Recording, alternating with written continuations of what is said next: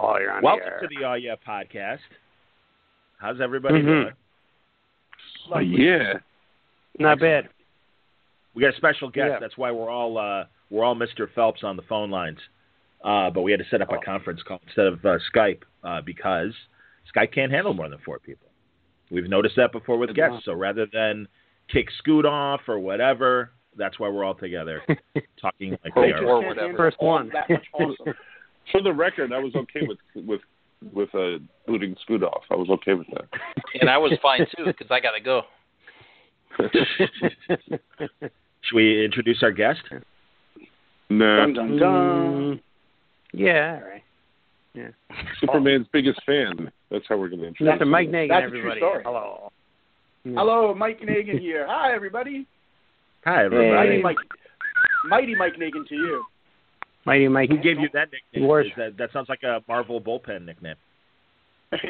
Stan gave it to me himself. No, actually, I don't know where that came from originally. People just started calling me that, and it stuck. I like. yeah. For I I like Mighty might have been One. one of you guys. Was Heck yeah. Yeah, I that? think I did I can't remember. I got to be Yeah, honest, I guys. did We're gonna I have think. to we're gonna have to be careful of not talking over each other because uh, it's gonna not sound good. So if you hear somebody talking, stop and let them talk. Mhm.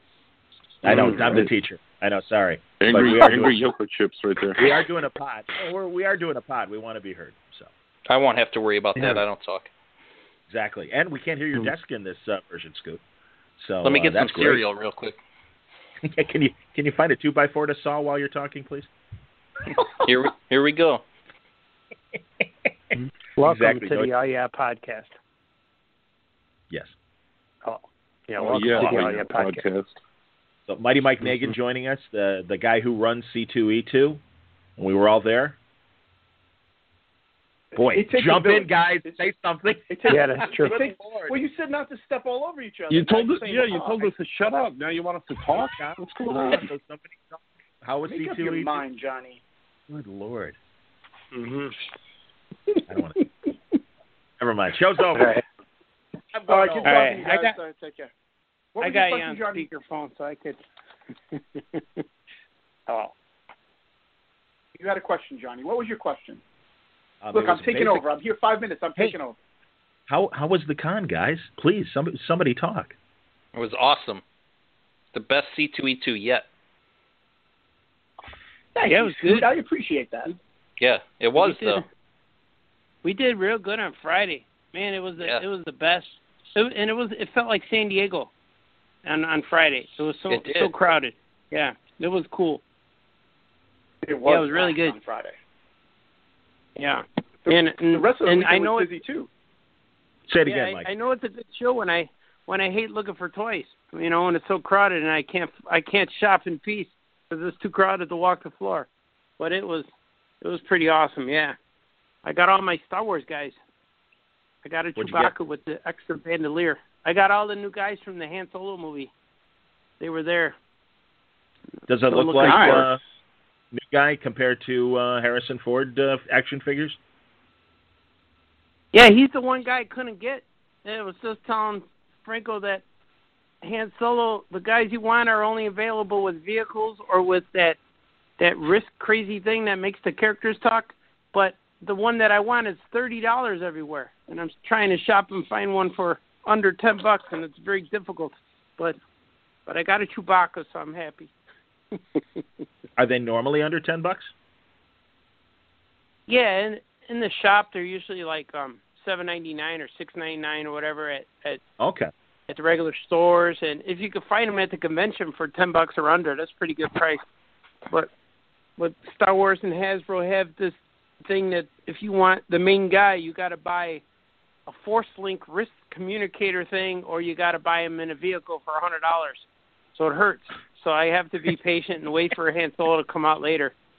Wait a right now I'm shopping, get- but he's sold out everywhere. You can't get a Han Solo separate from a vehicle or this this other communicator thing. No, That is correct. No, but you can buy the girl. You can buy. You can't get Lando either. He's only available on a two pack. yeah, you could get the girl. You could get a. Yeah, you Wait a could get second, Luke Lan- Skywalker and Han Solo package. Huh? Hold on a second. Lando comes in a package with Tupac. That's amazing. Yeah. I would buy Interesting. that in fucking Yeah. I would buy that in a second. What Yeah, uh, what's the other Tupac what's the other Lando. action figure? What's the other action figure with Lando?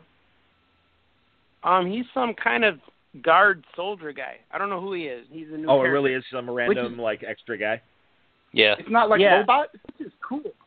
Yeah, it looks like Tupac a little bit, but he's got like some lampshade on his head or something. He's wearing something, some kind of apparatus. Yeah, but he looks cool. All right. Is it like Lobot's brother? Yeah, maybe he's got like a, like a beehive on his head or something. Maybe that's what his name is, Lando in the Beehive. That'd be a good show. Yeah. Great band. Excellent. How you doing, in. B? How you doing? Gonna- No, Johnny, you told me to shut up, so now I'm shutting up. I, I figured exactly. I, I knew I knew Franco was giving me the silent treatment now. Shut so up, shut up. You know. But in I was liver. listening Yeah, to Artie's story talking. about Tupac and Biggie. Hair sold separately. I wonder if Sarah Richard sculpted uh, any hair for the uh, Star Wars figures. Well, that was Was back she- in the is she days a when they hair weren't there sculptor? anymore. Was she Wait, a, hold a on. hair sculptor? Yeah, she Yes. uh, she worked for uh, um, Hasbro. Helen Kenner. Hasbro. Oh, I Yeah, didn't know she that. she uh I didn't yeah, know that did I. I found out I found out uh the other night. And uh she she was designated at some point she did she did a whole bunch of uh, accessory stuff and and but then she was designated as the hair sculptor. Because people like Mm. the way she sculpted hair. So She did Scarlet's Ah. hair. Like- Yeah. Yeah. All right. I wanna know something new more about about- every day. Yeah. I want to know You more wanna know about more- Mighty Mike Negin. Oh hi. What do you How is What do it- you want to know? Did you you- want to know how my Did you get? How was it running a show, man? We miss you and Artist Alley. Oh my Yeah. god, I miss you guys. Yeah. I miss you guys so much.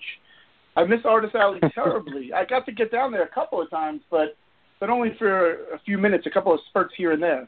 And every time I came down there, the audio crew was never together. Uh, it was either Artie was there and Franco wasn't there, or Franco was there and Artie was there, or Artie and Franco was there and Johnny wasn't there, or Jimmy wasn't there. Like I kept missing the whole crew. at this point yeah, at this point Artie and I have worked together so long that we try not to work together anymore.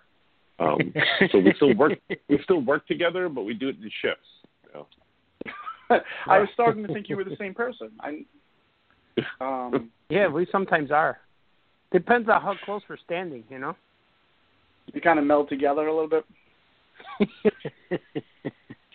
True. But the show for for me, the, the you know this was my first C two E two uh, as captain of the ship, like for an entire year. Like last year, I got I got my new position last year, a couple of weeks before C two E two 2017. So I really didn't, you know, while I I was in charge, I really wasn't in charge. Like I couldn't, I didn't really set up the show. I didn't really have my fingerprints on on on it uh, so much. So this was my first year that me and my team, you know, we we got to work together to build the show uh, together. So uh, so I had an amazing show. Um, it was you know it was a crazy weekend. It was a fun weekend. It was a hard weekend. Uh, but at the end of the day, like I think I I think I've never really been more proud of an accomplishment accomplishment in my life. Like you know we we put on this this big event and people seem to be happy and the feedback's been amazing and my team was Yeah. amazing. I'm I'm real proud of those guys. Uh, every single one of them worked so hard to to build this.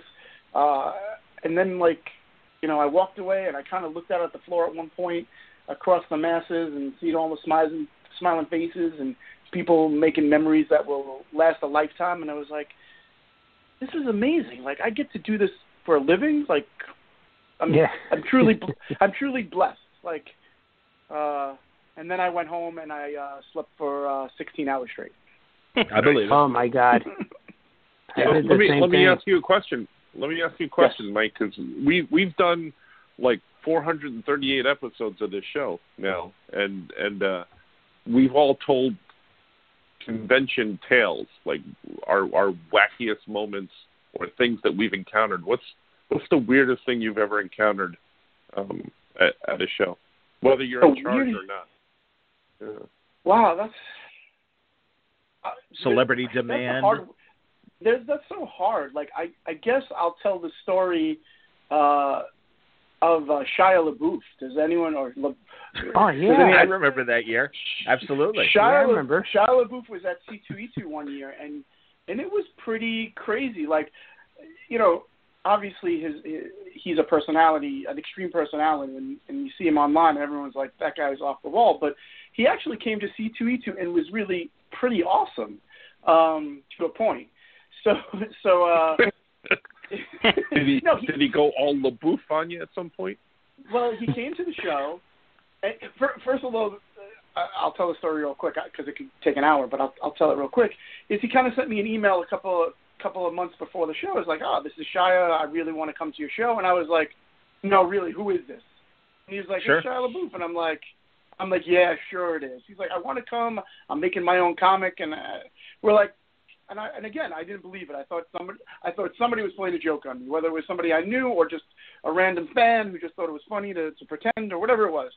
So I kind of just played along. I was like, listen, hey Shia, yeah, we we'd love to have you, man. You come to the show.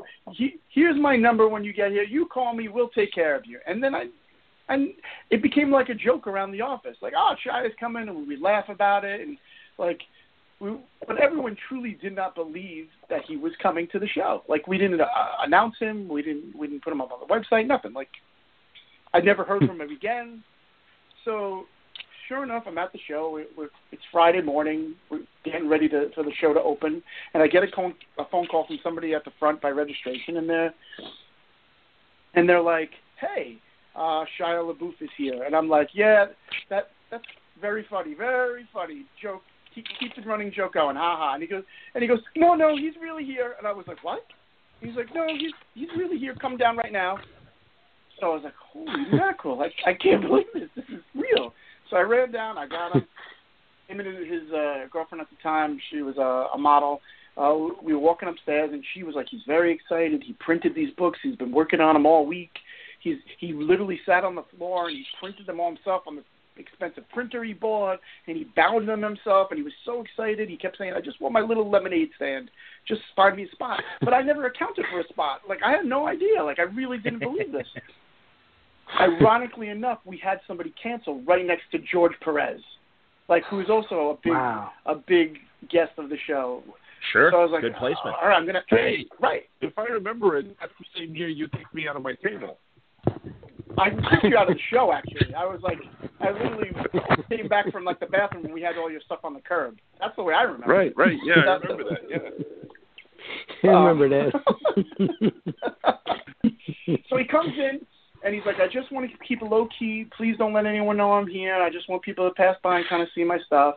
I was like, all right, what, what's what's the boundaries? And he's like, well, I don't want to sign any Transformers stuff.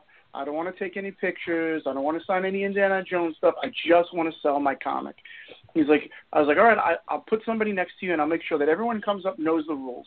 But I'll keep coming back and check on you. Mr. Bo- Mr. So- LaBouffe will not pose for pictures. Thank you. right. He will not. Exactly. Please, no autographs, no pictures. No. So I'm like, all right. It's fine. weird. I got a picture with him that year. Well, I'm I'm about to tell you. So I set I set him up, and then like like I come back like 15 minutes later just to like check on him, and he's literally kneeling on the table, two little kids on his on the table with him, and he's got uh, Optimus Prime's helmet on his shoulder, and he's screaming at a mother in in the crowd, "Take the picture! Take the picture!" And then the rest of the day, he was amazing. He took he took pictures with all the fans, anybody who came up to him. He signed anything that people brought up to him, whether Raiders, Transformers. His fan experience was totally amazing. That's cool. Um, I'm glad you wow. turned around. That's Yeah. awesome. He he was great. He he was absolutely amazing. But then And- as the show ended, and uh, Uh. he was kind of all of a sudden like a light switch. He's like, I have to leave right now. And like we're like, okay, you know, we'll get you out of here. He's like, no, I need to leave now. And it was like, oh, okay. Uh, uh, okay, and, and literally, like his girlfriend just started scooping his, all his stuff up and shoving his suitcase. He's like, he needs to leave now. He needs to leave right now. And I was like, okay. What's So stopping he- him? I don't understand. What's the problem? Oh, just to He- like give him he security just- so he but can he get out. No, nothing.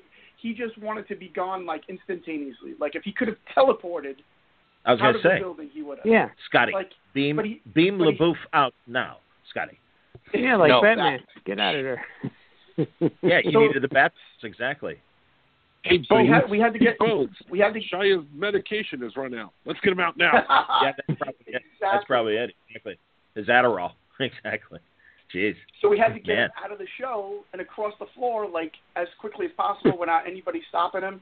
So now we're running through the convention center, me, him, and his girlfriend. There's suitcases, stuff, you know, un- underneath our arms, trying to get him out of there. We're literally running at top speed to get him. We r- we arrive at the the only place you can get a cab, where you guys know is the Hyatt the Hyatt lobby. Mm-hmm. So we get there, and the show is, you know, there's like a hundred people online waiting for cabs because the show just let out. It's Friday night, and I and I'm like, I don't know what I'm gonna do, and and I'm like, I'm just I'm gonna cut all these people. I'm gonna make everybody here angry. Like I can't help it. Like he needs to go. like he's like he's like you gotta get me out of here. You gotta get me out of here. So I I I run to the front of the line, and who's in front of the line? It's Dan DiDio. Dan DiDio Hey, Dio is that's waiting for his cab. And I was like, Dan, I gotta, I gotta take your, your next cab. And he's like, what? What are you talking about? I was like, Dan, I got, I'm sorry, I'm so sorry. He's like, he's like, you, you can't take my cab. I'm like, Dan, I'm, it's Shia LaBeouf, and I'm trying to explain it to him, but meanwhile, Shia is like pulling me on my arm, and like a cab came, and I'm like, Dan, I'm so sorry, I'm so sorry. And and I open the cab door. Shia jumps in. I literally grab his suitcase and throw it in at him. I think I hit him in the chest with it. His girlfriend jumps in and and and I slam the door and it, it screeches away. And everyone's yelling at me like, "Hey man, not cool." I'm like, "I'm sorry, I'm sorry, I'm sorry." Not and, cool. And and I just I run away before they start chasing me with uh, pitchforks and torches. And hey, f that, guy. But- boof that guy, if I may. I love it. but again, I remember that you- same year I couldn't get a cab either. Right. Well, again, I, w- I would have definitely taken your cab instead of Dan's, but I would have taken your You know, cab in a heartbeat. That was Since the you same were on year. that curb with your stuff anyway. That was the same year that Virgil uh, took my table, and I and I wrestled Oh. it back from him. literally. so it's We true. threw his suitcase That's at true. his chest too. That was the it was the same year because I remember LaBeouf was only a couple rows away and everything. No, you're fine. You're fine. Like seven tables down, it's no big deal. Yeah, it is a big deal, Virgil. Get your shit off my table and move. Ooh, yeah. I wasn't going to take no for an answer, and I wasn't going to call you Mike, but I was definitely going to. It might have um, ended up going up to you, but you were busy trying to, you know, uh, entertain uh, LaBeouf, and I, I like understand. Virgil. That sounded You would. He was LaBoufing. Nice. Yeah. No, Wait, that that was- sounds like. Go ahead, Mike. What was Virgil doing where you were sitting? Like he shouldn't have been there. He just he just showed up and set up because it was um it was the Jack second Johnny it was. Saturday and he wasn't there on Friday and I was set up fine but I I, I didn't come like before uh the show opened on Saturday I came like right as the doors were opening or whatever and I get there and Virgil's just finishing putting everything on my table his his his fake I don't think he ever actually won a belt but he had like a wrestling championship belt and pictures of him and you know with uh, million dollar wasn't he with million dollar man wasn't he the million dollar man's uh valet Yeah, sidekick. sidekick. Yeah, Yeah. So you know stuff, all that stuff. Maybe a picture with Hogan. I can't remember. And um yeah, and I'm just like, uh yeah, this is my table. What do you think you're doing? Oh, it's no big deal. There's a table right there. Yeah, that's probably your table. So pick up your crap because I was like, I think I was like the first or second person on a row. So that obviously was helpful. He's Mhm. like, oh man, come on. I'm like, no, you see, I actually I understand I don't have maybe the thousands of fans you may have, Virgil, but uh, I am. But I do have. I'm like, no, man. I go. I've been telling people on Facebook and Twitter that this is my table number. People are going to come to this. Well, they'll see you. I'm like, get up and go. And I'm Yeah. like, I'm not going to for an answer. If I have to What call happened? convention people over, I'll be happy to do that. And he's like, man, man, and he's just picking his stuff. I'm like, thank you. And everybody's laughing. Right. Then he picked up all his stuff and he set up in the in the subway stop. Good. Um, Oh yeah, that one year in New York. That's right. How? How? Well, no, And then Johnny- no, no exaggeration. When I used to commute into the city, I saw him in Grand Central, uh, in the hall with a folding table, selling stuff in Grand Central. It was the saddest thing I think I've ever seen. Again, That's I'm awesome. sorry. But yeah, man, come on. Ian. And- I knew he had a table. It's like, well, this one's a better then- location, but he's here. I'm just going to slip in. Wrong. Mhm. And then So, yeah. Johnny grabbed that one glove and slapped him with it. True. that accounts for where that accounts for where the other glove went. right across the Virgil's Virgil face. took it. It's stinging, Yeah, he has it. it's stinging his cheek even as we speak. Absolutely. Speaking of gloves, I roomed with Johnny, but we'll save those stories for the end of the pod. Oh, Oh man. You you you roomed with him Why this not bring year, it up not now? the- Are you teasing the us? That's year. Later in the broadcast. Look for it, Yeah. Scoot. That's good. I yeah, like roomed that. with him this year. No, it was good. I don't really have any stories, so I got to make some up by the end. yeah, just change I- names. You know. I brought uh, those breathe right uh, strips to put on my nose, so my snoring was maybe cut down, and I was taking uh, other like homeopathic anti-snore uh, tablets. I'm going to And, ask uh, one question, to That- Scoot. How many how, how many socks called did you have on the TV? there was uh the one morning I got up to go in the shower and I pulled back the shower curtain. There was a sock in the tub. Yeah, that's not. All right.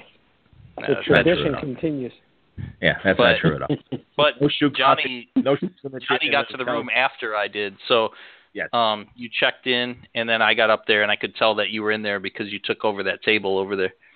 Oh, It yeah. became your studio. The, Well, I the guess so. I, podcast yeah. I, I put my uh, I put my laptop up there. That's true. Yeah. Mhm. It's all right. At least at least uh, you know. I mean, we were sharing the room, so I mean, you know, whatever. But uh, And Dave I was Scheid with almost Scheid. drank our water. Shite, Shite comes up Friday night after we're hanging out and stuff, and it's fine, no big deal, whatever. Throws his throws his bag on the bed, puts his feet up, takes his shoes off. He's totally like hanging out and everything. I'm like, all right, whatever. I'm like, that's not Scoot's side. I'm not going to be a, a jerk. But uh, but then yeah, he's leaving, and you know they got the comp, you know air quotes complimentary water bottles. He's like, yeah, I'm just to take your water and get going. I'm like, whoa, whoa, whoa, no, you're not. And he's like, why is it free? I'm like. I'm like, read the fine print, hillbilly never been in a hotel. And he's like, Mhm. oh, oh, they do charge. Yeah, they do charge. Get out of here. Well, in his I'm defense, buying his water. Just the hell with him. in his defense, out out in the woods, he gets he gets river water for free. So he just thought it was He just slurps it up, man. They they built the they built the rooms right next to the well, so uh, it's not that far to get room service and stuff. Yeah, I understand. But uh the one morning, the last day, Johnny and I woke up together and like six in the morning, and we just Oh, yeah, we yeah. just watched the news. We sat there in bed and watched the news. Get out bed. Exactly. So what did I do today to piss everybody off? Let's let's find out. Okay. So you guys, You made guys it- like an old You made it sound like you guys were down spooning while you watched the news. We We kind were of like yeah. we were like Grandma and Grandpa Walton, yeah, in bed, just like wa- in this giant king size bed watching the news. What's that stuff? That's awesome. I'm not sure. That's Uh, very it's uh, something with Chuck Schumer. Little skit, little scoot. Those aren't pillows. Yeah, it was. Uh, no, it was. It was good. I, I, I, I- you know, I felt bad because um, I worked the overnight shift uh, Thursday into Friday morning. So, and I was done at 5 a.m. and I, I went to the hotel to try and sleep for a little bit before going to the con at like noon on Friday. And yeah, so I knew Scoot was still asleep and everything at five. So I was I was very quiet. I tried very hard to be quiet. Yeah, And he's of course you I lost heard- your key I- though. Yeah, I did lose my key at one point, and we had to get another key. I'm like, yeah, sorry, floppy pants. That's awesome. Floppy pants, yeah. It's true. I heard you on the radio the other day, Johnny. I was driving home Traffic from Skokie at midnight, yeah. traffic, and weather traffic, together. weather, on the air. traffic, traffic. Exactly. That's Was right. it uh, Superman night? Was it uh, Action Comics one thousand? We 1000 did, night? yeah. We had one of our uh yeah, one of our anonymous collectors uh lent us the Superman cape for the big show for the to I show was the wondering how fans you guys for a got special that. That treat. was amazing. Yeah, that's amazing. Yeah, he was, So it's a it's a it's Yeah, a, a- customer that had the cape. Yeah, yeah. And he texted me and said, "Hey, I want to bring something, bring this over." And I said, uh, "Yeah." And and I was real excited about it. And the coolest part about it was me and him were on the same page, but our wives were real nervous about taking this thing out of the house and put it out in public. And Sure, so we we sure. said, "Okay, we we won't we won't tell nobody we have it, and we won't tell anybody who owns it." So and then everyone was happy. but That's good. it, it was real fun. Yeah, it was real I was cool, wondering and if- that was more of a thrill than anything. I was wondering if you hired thrilling to have that cape. I can appreciate. I was wondering if you had. I was wondering if you had Colossus running uh, security for it. Oh, well, we had. I went. I reached out to some people, but then I found out we had enough eyes on it. Like we had at least six people who were there helping. So we're like, okay, Mhm. I think we're good. You know. cool. And I was going to draw. I was going to draw a lot more, but I was more excited to look at the cape. Sure. But it was cool. I Which- drew some pictures near is the cape, so it was good. Which movie Um, is it he from? said it was in. He said it was in two of the movies, but he's not Wow. sure which two. So I'm hoping they were the first two, and not the last two, or maybe the second one and the fourth one. But if it was The the Richard third one. Pryor movie, I'd be very oh, upset. Oh man, yeah. I will say, how, how upset are you going to be if this is what Richard Pryor put on? Yeah. I know. I I told him that if it's number three, don't tell me it was in that one. And then he's so I don't know. He doesn't know either, so that's good. Unless he does, and he didn't tell me. You know, but that that was cool. It was real That's cool awesome. to have that, and I must have took like ten selfies with the thing. Sure. like Oh my God. it's a long lost relative. Yeah. Yeah, the pictures look and great. And it's so Absolutely. amazing, so amazing when you have the cape there, and when you tell people it's a real Christopher Reeve cape, their reaction. You could tell the people who know what it is, and they're like, "Oh my god!" and they go real close to it and look at the stitching, and the other people who who aren't who don't have the connection are like, "Oh, that's cool," and then they buy their books and leave. But you could tell So the ones is who want to see it. Is the yellow shield Yeah. is it stitched on or is it um like t- you know uh, screen screen printed on? How how is the yellow it's- shield on the red cape on It's there? hand stitched. You could Wow. see the, the the S is scissor cut, like they cut it and hand stitched it, and you could see the. You you look at it real close and you know it's it's custom handmade, and even Sure. the stitching on around the cape, around the edge of the cape, and it looks like like like a Halloween costume with the strings that you would tie around your neck. But That's what I noticed, when we were looking at it. Yeah, we researched it, and actually, those straps go over the shoulder and under the armpit and tie behind the shoulder blades. So, so the cape actually is wrapped around each shoulder blade, like each arm. So Yeah. It makes sense for why the cape because it needs to look like it's tucked into the suit. And Mhm. and we saw pictures online. You can see the straps how they go on them. There's a few pictures on. So it was real cool, man. I'm I just want to thank that guy for coming. So maybe later we'll That guy. reveal, but we're not ready yet. yeah. when we're older, Will remain anonymous. yeah, I don't want no TTG, one thank following him that to his house. Yeah, I'm not Yeah, sure he- what he- the value of the cape is, and I, I don't want to ask him because then I would want to know. you know. Or was your first reaction bump it, bump it? Yeah, I was doing it the whole time. Sure. I knew it. Yeah. I was I was I doing would it and I wasn't even there when I saw it. I started doing it. I was Yeah. so jealous when I saw those pictures. So jealous. Oh, thanks. I keep forgetting with the mask that it's literally the 40th anniversary of the Donner movie. And uh wasn't it or was it 79? I thought it was 78. No, it's seventy. 78, yeah. Yeah, yeah, that's what I thought. Um, yeah, because I saw it, I think, in January of '79. But uh, like, I think Yeah. because it came out at Christmas. But yeah, I can't believe it's like you know, I mean, this is the 80th anniversary, and we're and that was like halfway the 40th anniversary. That's amazing. Yeah. At least Yeah, it's cool. Remind me Yeah. to tell you sometime about about the time I actually met Christopher Reeve. Yeah. What? go for it. Yeah. Don't tell us. Don't remind us. Just tell us now. Yeah, tell Oh, us now. what the hell? Well, Why is, every, why is everybody Frank- holding their stories? Later on, I'm going to Frank, eat a shoe. Franco, let me remind you to tell the story about Christopher Reeve now. Yeah.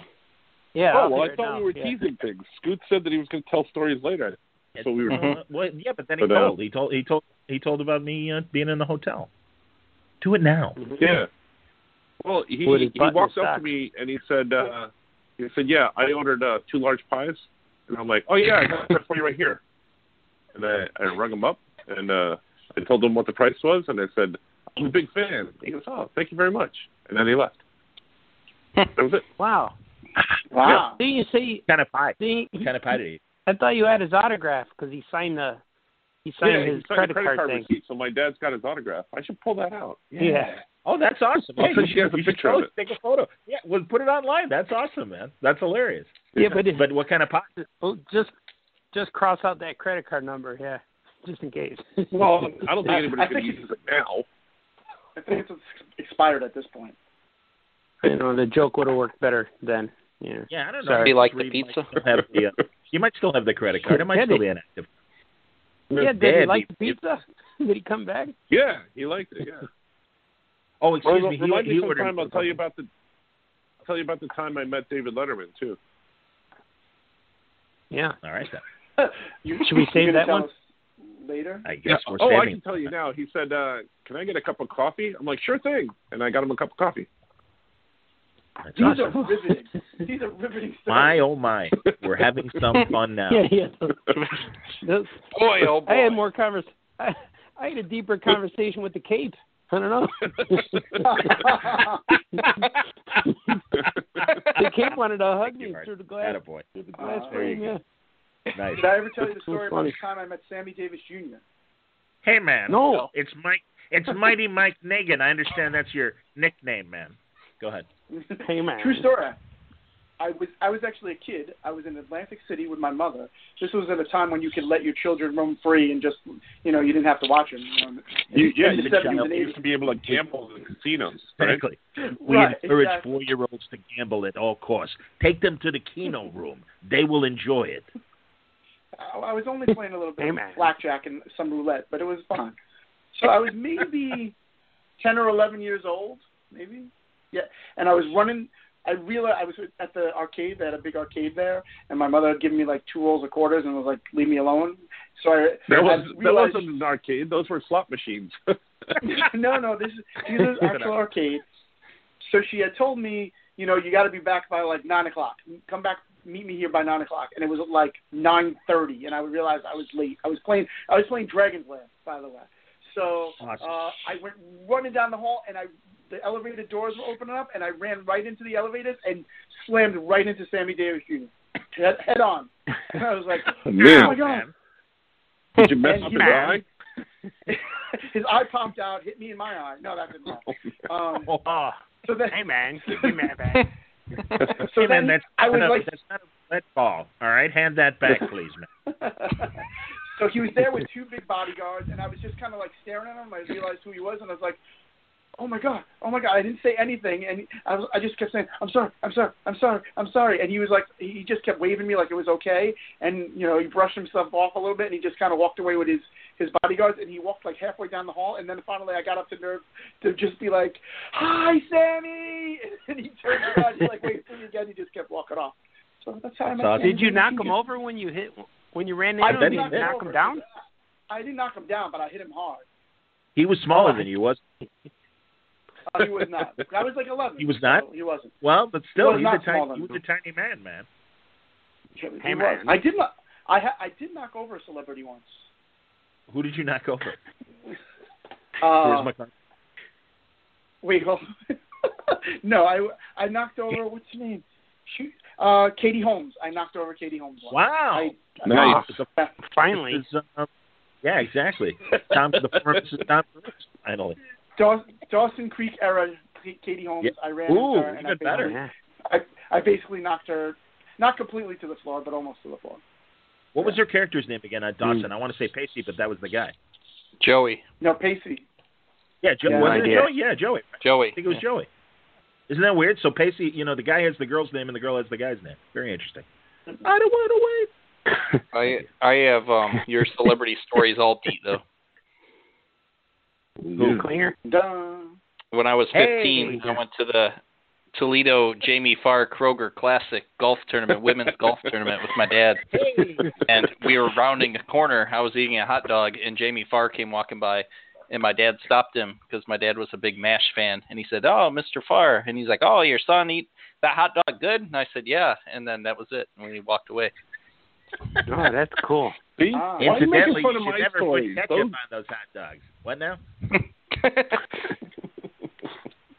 What'd you say? What'd you say, Frank? That's funny. And so why is he making fun of my stories when when he's got that? Come on. That was a good. That was Jamie Farr we're talking about. Come on, man. And I'm sure his body hair like entered the room like three minutes before his physical body showed up because he's got so much of it. Mm-hmm. Well, it's because Mike brought up Katie Holmes, Jamie who's also from Toledo. Yeah. No way. Mike, Mike He's felt funny. up Katie Holmes. Thanks. Oh, I didn't know Is that. there, is there a Mike's Toledo been to walk of Toledo, and he didn't stop by. Mm-hmm. What happened? All Oh yeah, all it was smooth you, now, wasn't though. it? You saw my house. I saw your house. I did. Oh, that's Yep. right. I did see your house. Dirk Yeah. had said this is where Scoot lives. You're right. Yeah. I don't I- know why we I- didn't Scoot. I blame Dirk. Blame Yeah. him. Back I was to uh, talking. back- I was talking to Johnny anyway. We were planning for the trip. yeah, there you go. All right. Oh, were you literally? There you go. Hey man. The uh, I was going to say uh, Aaron Douglas from Battlestar Galactica was there. He's the Mhm. crew chief from uh, if you people don't know him by name. That's the guy who was uh, yeah in charge crew of chief? fixing- Yeah, oh he was, yeah, no, talked he, he's not a coochie. He's a crew chief, and he was the guy who fixed the Oh, I- Vipers. Yeah, not a coochie. I, I really thought you said coochie. I wasn't yeah, he's a coochie. He was I think like, that what? on off weekends he goes to the strip clubs and he performs in the King. He's a coochie. These damn phones. Yeah. I don't think a wow wow. Yeah, I saw him and I and I talked to uh at C2E2 I talked to Breckin Meyer as well. And uh, Oh, that's yeah, we saw him. yeah, I talked to him and, and I said uh, we actually met before and he looked at me and was like we did. I said yeah, back in San Diego when I won my first Eisner, I walked in the door and you said is that an Eisner? And I said yeah, I just won it. He high fived me and like I remember that. I'm like cool. That's cool. I my I saw uh Aaron- my, That's cool. go for it. I No, saw go Aaron for it. Douglas in the bar. No, I saw Aaron Douglas in the bar at uh uh Sunday night. Sunday night at the Oh, yeah. Hyatt. I saw him in the bar. Yeah, he was hanging out. Yeah, he really was hanging out off hours. Like every night I saw him at, at the Hyatt bar. So, yeah, he was nice definitely- guy. Is Really that the guy. Battlestar guy? Yeah. Yes. Was that the Galactica guy? Galactic. Good guy, right? 'Cause I, Yeah, he's he yeah, came kind in. yeah, kind of heavy set. Yeah. Yeah, I was I was sitting with some talking to him, but I didn't. I knew that you guys knew who he was, and I knew he was a celebrity of some sort. And I was sitting with two guys named Mike and him, and we just Was it talking like Perkins, guys. right? And then I just Yeah, I weren't you- gotta go. wasn't- Yeah, I didn't. Was it was it one of the Huh? Mikes, Mike Perkins? Was it one of the Mikes, Mike Yes. Perkins? Yeah, Yeah. I know that he's famous for X Men, but I never knew his last name. I just knew his name was Mike, Oh, but I never yeah, knew. he's. He always mentioned oh, dude. X Men. Oh no, he's a Yeah. he's like you you guys would love each other. He's he's truly one of the nicest guys in comics and one of the Yeah. a creators story. I've known like since the first year of podcasting. He's one of the first creators I got to know. Yeah, Great guy.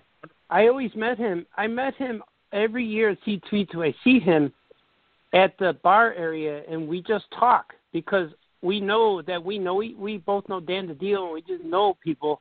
So when we were first met, we were sitting, and I know he was waiting to talk to people, and I'm waiting just there, and so we end up becoming friends just just sitting there talking. And I only I know he writes stuff, but I know his name's Mike, and so this time he said, um, he he saw me. He goes, "This is the guy I was telling you about. This guy." And I'm like, "What?" And he goes, "Come here, tell me what you told DC Comics at your meeting." I'm like, "What meeting?" He said, "You told me when you wanted an exclusive, they asked you what you wanted." And I said, "Oh yeah." I told him I want a 30-year contract. And then they said, "Well, we don't give out 30-year contracts." And then I said, "Well, what do you give?" And they said, "Well, we give two-year contracts." And I said, "Well, give me 15 of them." 15 two year contracts. and everybody laughed. And he goes, This guy, he said that to DC Comics. and then I said, Well, if you can't give me that, then don't ask me what I want. He's So, uh he's I got about to, tell take those guys. he's about to take over Green Lanterns um with Dan Jurgens from Tim Seeley and I forget who Tim's artist is. Oh, cool. But Jurgens is the writer and, and Mike's the artist. And that's awesome. You know. Oh, cool. Yeah, he Yeah. was telling me something about DC, but I don't. I always forget. I always forget what people do. well Like, and I um, also like meeting Michael I- Hogan. Yeah, just listen to him. he might he might have told you he might have told you off the record, but I know he was like, "Yeah, these, there's a big announcement for me at DC. They're going to make it this weekend." I'm like, "Cool," and that was it. Yeah, he told me something, but I forget. I just listen and I'm like, oh, that's cool, and then I forget what it, I always forget what people do. Yeah. Sure. And I saw the other guys. It was cool because I met a bunch of people, and, and I know a lot of them are famous guys. But then I just saw them at the show the next day, and they remember. They waved like like Michael Hogan. You know, like, hey Artie, where were you? You know, that's kind of like Yeah. what happens to me. I just meet people and then see them the next day, and I see a long line of people, and I'm like, wow, what do they do? I'm wondering why do why is he so famous? kind of cool. Amazing. Amazing. Johnny introduced Mm-hmm. me to Ed Catto. We had dinner. He was awesome. Yes, Oh, yeah? Fucking Action Zone, Ed Catto. We we hung Yeah. out a lot actually over the weekend. And he of course, Artie to and the I. pod too. Yeah, and Artie and I did the uh, did a panel with him with Mike Gold and Mike Gold's uh, stepdaughter, Adrian, who's very sweet, Yeah. and uh, we talked about retailing. I didn't know why I was on the panel, but I was happy to be there and yeah. I chimed in. But no, yeah, like, I hey, was you want trying to- not to. Sure. Wait a I was second, trying Johnny. not to turn it into an. Was that? No, I was trying not to you turn were- into someone. Sorry, Go sorry. Go ahead. Go ahead, Augie. No, you go. You're good. No, uh, Fine. I was one just thinking. I was trying not. Okay. Keep going, Artie. Keep going, I was trying not to turn it into an oh yeah comics panel, but it it was it was real hard to like okay enough, and then I had to let the tag team come in and talk. You know. But Yeah, cool. but I think I, I think everyone honestly, I, I really do think everyone kind of contributed. And Mike Mike was very happy afterwards. Mike Gold, he's a good guy. I love that. yeah, guy. yeah, He's Yeah, he's older than us, man. and he's he, I mean he's one of those keepers of knowledge. I mean he's been he was at DC in the seventies, so true. and he's and he's a Chicago our radio guy. too. Yes, he has. He'd sure Ah, to- I at know every show, he'd make sure to come up and say hi to me. I love that guy. Tremendous guy. Yeah, yeah. yeah, he's been in our stores. I think both stores he's been in. Yeah. New York too. Mhm. That's cool. The original Mhm. uh, suicide, the original Suicide Squad editor, and uh, John First Ostrand. Comics. I wanted, yeah, of course, First Comics. Yeah, you're right, man. Jon Sable and um, Mhm. uh, American Flag, Beowulf. and, uh, Grimjack. He, Mhm. he also edited uh, Longbow Hunters, I think. Yes, he did. Yeah, well, he brought yeah he brought Grell, Wow. Ostrander, uh, Tim Truman, all those guys that were at First Comics. Uh, Tim did uh, scout for First Comics. Uh, he brought all those guys to DC in the '80s, and yeah, man, I mean they, that was a big move, and a lot of great books were being made under Mike's uh, watch. It was uh, Hawk World, Tim Truman's Hawk World, and uh, Grell doing Green Arrow, and starting with the Longbow Hunters, and uh, Ostrander did uh, Suicide Squad. Yeah, unbelievable stuff. So yeah, I'm a I'm a I'm a longtime fan of uh, Mike Gold and his people. Yes. I uh, I had dinner with uh, Mark Millar, Mark Miller. And that was fun. Did you play Mhm. darts? We did not play darts, but uh, it was great two days before the show. I know it's a good excuse for me to do my Scottish accent. Dank Dark dead. Uh, he um, he uh, he emailed me two days before the show. He's like, "We're hanging out, right?" And it was me, Kyle Fegley, Dave Mack, Bendis, and I can't remember the fifth person. Oh, probably John Layman. And um, Wow. and and Mack didn't show up to the show until Saturday, and Mark was leaving Saturday night, so they didn't get a chance to see each other. And Brian uh, brought his wife to the show, and so outside of him doing panels and signings, he would leave, and because it was a chance for you know he's got four kids, and you know ah you know we want to see the city. I'm like yeah man, obviously. So we talked for like a half hour or whatever, but um no, uh, Fegley and Millar are like hey you're coming to dinner right? And I'm like sure. So Friday night, uh, we went to um, Paisanos, right, uh, right there by the Mm. Marriott, right there, and uh, yeah, I never had deep dish pizza. We're like, great, you're gonna love it. And he, and It wasn't, did. it and was wasn't great. better than our dinner Saturday night, was it, Johnny? Oh man, we got to talk about that in a second. But yeah, I got, I still got a story What about he? Mark. He was, he, uh, you know, he just signed his big deal with uh, Netflix. Uh, they bought 14 of his 17 or 18 intellectual properties to make into TV shows and movies, and that's really amazing. And uh, he he was he was cracking us up, and he's and I guess you know he, they're going to also publish Netflix comics, which Oh, wow, basically will be that. his Yes. yeah, it'll be his Hmm. imprint, I guess, through Image, as I understand it. And uh, but no, he's uh, you know, in addition to his active po- properties that he's been doing at Image and Icon and everything before that, um, he's going to um, he's going to make I think three or four new things a year for them. You know, and just kind of pitch oh, Wow. pitch ideas and stuff. So yeah, it's a ridiculous deal. But no, he's really happy, and yeah, oh, we were just laughing. We had a, we had a great time, and it was funny. He had just seen the Johnny Carson documentary that was on public television a couple years ago because it was on Netflix. And he's like, you know, I never really, I didn't see Carson in his prime, but I get, I get a sense of what he was and how important he was to American culture. And I was like, God, that is crazy timing because the night before, and I said it on Facebook and Twitter, they ran uh, this Antenna TV, which is like Me TV. They ran an episode of the Carson Show, and um, it happened to be an episode that I was in the studio audience and Johnny made a joke about the Falkland Islands, which was this crazy, weird conflict between Great Britain and this small island in South America, or group of islands, obviously. and it's all sheep herding uh, farm area. And it's kind of like Grenada, where they just wanted to have their independence from England, and England sent over all these like fighter jets to like kind of scare the hell out of them and stuff. And it was this weird little conflict. And yeah, they have like no like you know army. So Johnny's making jokes like it's kind of like that uh, Marx Brothers uh, movie. What's that movie where Groucho is the head of Freedonia? And I couldn't help it because you know me, I'm a idiot, and I had to. I went duck soup, and he and they went duck soup. That's right, that's right. So I recorded the audio on my iPhone, and he's like talking about Johnny Cash. I'm like, you got to hear this. So he, I played for. Him. He's like, oh my god, that's you. And I'm like, because it did. It was crazy. It's when I was 17 years old, and I, I, sadly, I still sound the way like I did when I was 17, which is kind of reassuring. I won't deny that. But he's like, oh, it's totally you. That's great. And I'm like, yeah, thanks, man. So he he appreciated my star moment. He's like, you know, you did like a Forrest Gump kind of life. So unlike unlike and me that have actually talked to celebrities, you had to shout one out. In, I in, did, in the and, city he, audience. and I was admonished. Yeah. That's true. And Yeah. NBC Page came up and said, "You yell one more thing, and you're out of here." Like, At least what? we talked directly to the to the to the guys and had had interaction with them. But you're yeah. Um, I, I, right. Hey man, I got I got my sack of celebrity encounters. Don't even start, man. Bill Cartwright. From, Man, from and actually, literally uh, last last weekend, if I might, you know, interject. Um, I was at Gibson Steakhouse, which is a great place downtown in Chicago, a wonderful steakhouse, yeah. and it's topped out. So all the all the big hobnobbers are there. And it was my buddy Mike North. Uh, it was his retirement party because he's getting out of radio and he's settling down. He's going to relax. And so nine of us came out with him.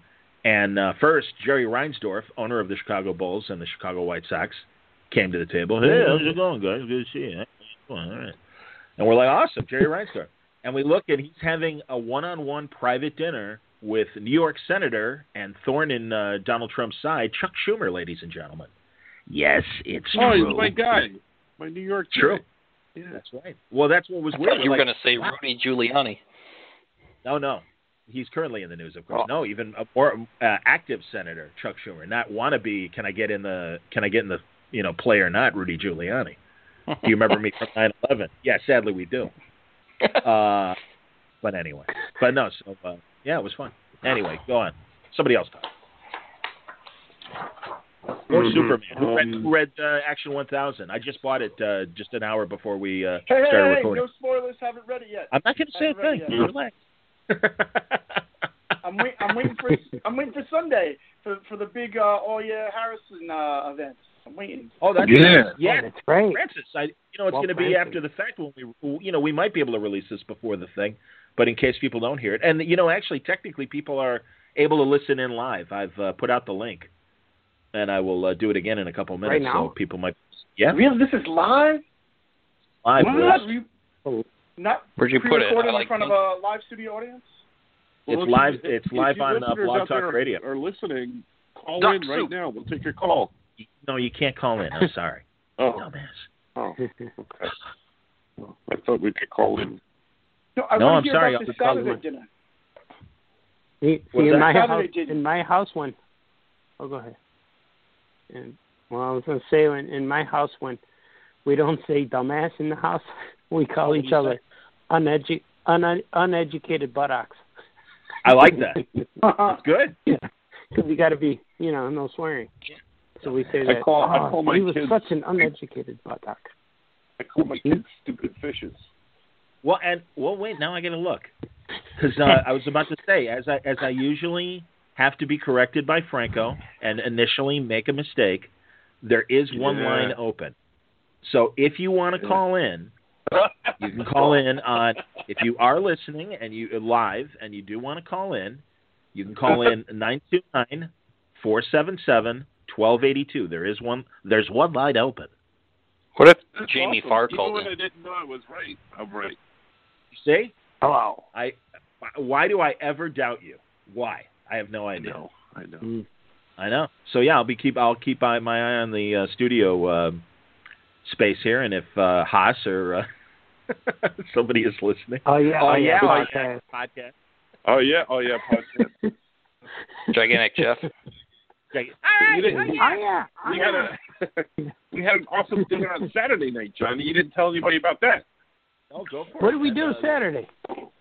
You don't remember Artie? You were the you were in charge of it. Oh yeah, I remember. Yeah, yeah. Artie chose the had, venue uh, and the and the location yeah. because we're all we really did, uh, tired. Rick Benny. Rick and Benny, Benny. or uh, Rick and US, Benny. yeah, USA Today voted that best sandwich in the world was the headline of the paper. Best sandwich in the and I remember we saw the paper. I think I got it at an airport or something, and I because I know I saw it and I'm like I need that because because I looked at the headline and I said what is it? What is the best sandwich in the world? And it said Ricobene's breaded steak. I'm like oh I have to buy this and I brought it home to show Rose and she she looked at it, read it, and first she looked at me and said, "See, told you." like I know. Oh, is that So was Rose I the one who that- turned you on to those sandwiches? no, I knew them since I'm a kid because that's just Chicago South Side. I I always knew Okay. them. So I when never, we I never. when we met, yeah, when we met, we both knew about Ricobene's, and so we uh my mouth watering now, damn, and so that when I saw the newspaper and I I just knew that I was I've been right for 40 years, you know, so it was pretty cool. And I have friends who want to fly to Chicago just so I can pick them up and take them to the to the restaurant, and then they'll fly back home wherever they have to go. wow. But that's that's such a good. I Franco came one time and I told him not to eat all day, and and because I'm going to take him to get a sandwich and then I'm going to take him to the Sox game, and so I told him just get on the airplane, don't eat breakfast, just be real hungry all day, so you could fit as much food as possible in your body until you need to go to the White Sox game because you're you're going to be gone from the time you leave in the morning to the time you come home at night, and there's going to be no time to go poo. So I don't. I said don't. There's no time for the bathroom. So unless you want to use the bathroom stalls at the White Sox park, then don't eat. And he said, okay, I won't eat. It was it was one of the one of the best days of my life. Yeah. Wait, it's so like so I'm confused. so you didn't so you didn't eat the Ricobene's before the White Sox game? Oh yeah, no, we, we did. I picked them up from the airport, took them to Rick then we went to the Sox game. But your body can, if it's starving and you go to eat and then go to Sox game, you can sit there with a full belly, and by the time you need to use the bathroom, we'll be home at my house. So I had to time this whole day right, according Okay. to bio- biology. You know. I understand. I understand. Yeah, well, I'll tell you, I don't know. As an old man, that uh, that sandwich hit me hard quickly. Yeah, I know. and I, Good. and I feel like within an hour of eating it, I needed to go to, and also couldn't eat the whole thing. Hell, I barely had a half. and, and upon Well, reflection, if I because- ever go again, I'd only have like a fourth because even a fourth is Yeah. not enough. Well, we're idiots. We get out of the show and we're real hungry, and we're like, well, they got two sizes. They got the smaller one and the big giant king size one. Let's all get the king size one. And that's what we Exactly. We're all Elvis. Yeah, get my king Mhm. size, man. Mm-hmm. Put the bananas on it, baby. Exactly. good, though. And it's, it's a chicken fried steak, and it's on like an Italian hard roll with like red Italian sauce on it and mozza- mozzarella Mm-hmm. cheese and uh, giardiniera. Mm, giardiniera. Yeah, God. the breaded steak. The the famous breaded steak sandwich. Man, I want to go right now and get one. And I'm it's about very, an hour and a half away from the restaurant. Yeah, I wish I had one here so I could save half of it. I'd throw half of mine away. Yeah, Yeah. I'm like, I bad you know, what's going to wanted keep in the hotel room. Even in the fridge, it was going to be too horrible. So yeah, I'm just like, is this Mhm. is this steak chicken fried? It's very good. hmm It's like having a child, you know. It's like you, It is you like- want to yeah, hold yeah, it like a it is. baby when you order it. You don't want to, you want to you want to raise it to be your one of your own, you know. Like I can't I can't let this it. go. I need this My sandwich. sorry, Yeah. son, chicken fried steak smothered in red sauce and giardiniera. He's the youngest Mhm. of the family. That's beautiful, man. That was beautiful. Um, we call him Rico, little Rico. Yeah, that's what we call So, John Layman and I hung out a lot. Uh, who wrote uh, Chew, and uh, former Wildstorm editor for a long time at uh, both independently with Jim and then uh, with DC as well. And he's a fine uh, he's a fine writer. But we we hung out a lot. fine Good actor. man. John Layman, yeah, he's a fine actor, Mhm. absolutely. Fine young man. Uh. He said, "Hey man, I think Chew is in development movie wise. Oh, you know what I read today? Here, this just in, comic book news. Uh, Rick Remender's uh, Mhm. Deadly Class just got optioned for a television series, and I think it was Sci-Fi Channel. Pretty sure it's Sci-Fi Channel. Mm. So, is anyone watching uh, Krypton? I am. I saw the first episode. It's good. I liked it. Yeah. I like it a lot. I got, I got to watch them. I got them all. I got them all saved. It's. I swear to you, Francis. it's- I think it's excellent. it's good for people who know the Superman story or who Yes. uh, are into the Man of Steel because it's connected to the Man of Steel movie. Sure. It uses Yes. the same same special effects, same props. But if if if you don't know anything about Superman and you're going to try sci-fi, you're going to I think you're going to be lost a little bit. I don't know. And but I was into it. It was cool. I, I, only saw the first one. They showed Go ahead. no, as I said, they show Brainiac. They tease Brainiac too, Yep. so it's kind Yep. of fun. He, He's the Uh, bad. Yeah, he's the big bad villain. Yeah. hmm Uh, I, but I think it's great, and I, th- I thought it was, I thought it was very. No, no, I'm not gonna, I'm not gonna spoil it other than to say I think the pilot um, is very clear in terms of what it's about, and you understand. Right. And like, this isn't spoilers. It's about Superman's grandfather when he's a young man, hmm and uh, and it's no, it reminds me of the '70s World of Krypton uh, comics that like Paul Kupperberg and uh, Marty Pasko and people like that would write, and and it's Yeah. yeah, it's it definitely if you've seen Man of Steel, it absolutely fits in with Man of Steel. But I would say even if you just know a little bit about Krypton, uh, it's it's great. I, I mean, it looks different than the Donner movie, but that said, I mean they Yeah. kinda, they use the crystals, and um, He had a codex yeah, I- I- the, the key that Yeah. he had. Yeah. yep, yep. So yeah, I think I, I yeah, yeah, I think it's pretty clear uh, that any any Superman Mhm. fan would dig it. And I don't know how it's doing ratings wise at, at Sci-Fi, but I do. I think it's excellent. So Yeah, I have like I have all of them recorded. I gotta watch them, but I'm gonna watch them. it looks cool. it's yeah, good. and yeah, it's just good, and it explains the guilds, and it shows the yeah the fetuses in the embryo tanks, whatever. It's Yep. cool. It's it's Yeah. if you pay attention to it, it's not a casual view. You actually have to sit down and have a cup of coffee and watch it. It's hard because I like to watch TV and draw and just goof off while I'm looking on the phone while something's Yeah, playing. you got to watch. but You know, you got to you can't do that with this one. yeah. Well, and also it's like you said, the guilds, but yeah, it's like the Kryptonian politics, and also it's kind of almost Game of Thronesy uh, with a Krypton Yeah. kind of feel. But that's what I thought right away was yeah they're they're trying for like a Krypton Game of Thrones basically, and that's cool. No, there's I'm like not gonna power watch it 'cause struggles. I feel like I've watched it all.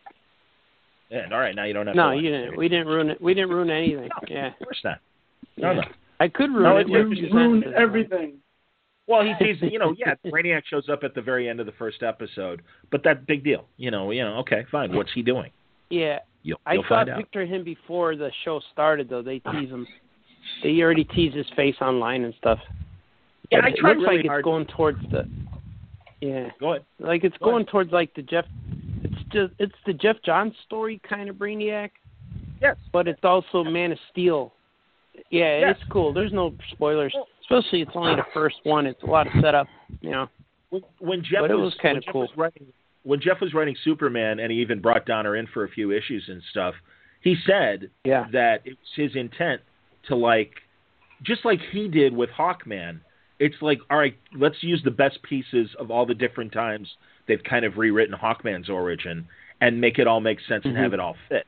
And I really think that's what they're doing with Krypton. Is yeah, they wanted to look as much as they can like Man of Steel, but also evoke the best things about Krypton from the Superman mythos from day one.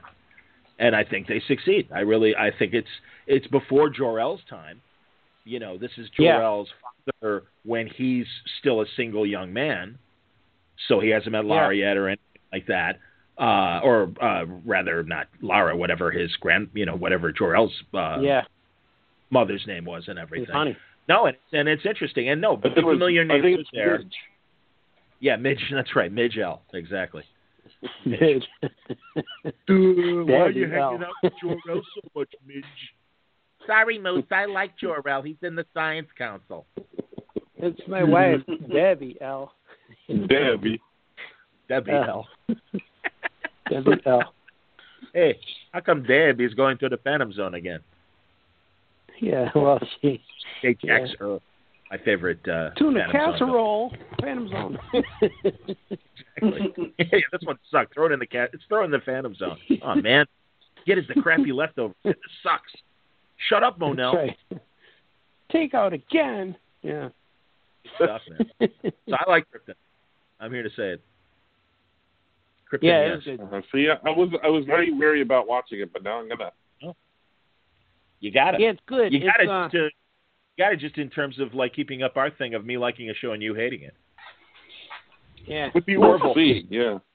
Hey, are you And an the, Orville the guy? thing that's different, and like Oh, I'm sorry. Go ahead, Artie. the thing that's talk Krypton. different, the thing that's different about Krypton versus uh, Gotham and Smallville is that this can actually fit into the continuity of Superman the way we know him. Yes, Like absolutely. there's no pretending.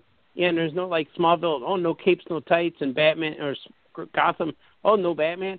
But this actually has Superman. Like, It, like it's in. He's in there. You know, like not. You don't see him, but I know it's his world. It's Yes. and they, you know, so there's nothing.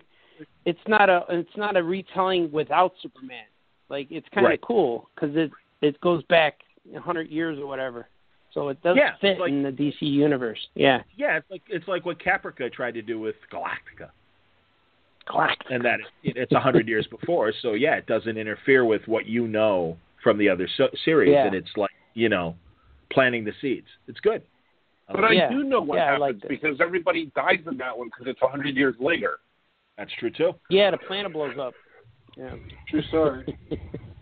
and then they Spoiler. send the baby. Yeah, I remember. That's the part I know. That's worth leading, I think. They're gonna I blow up the planet. There's gonna be I a rock that Father. can kill them. Yeah.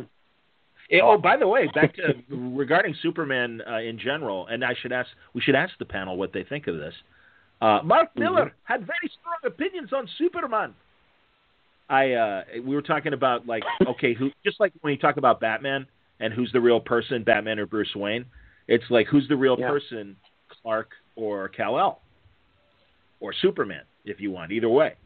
And Mark's Mhm. opinion, and then well, everybody thinks. Mark was like, um, he thinks the Kryptonian is the real person, that, and that Clark Kent is the disguise to fit in with everybody.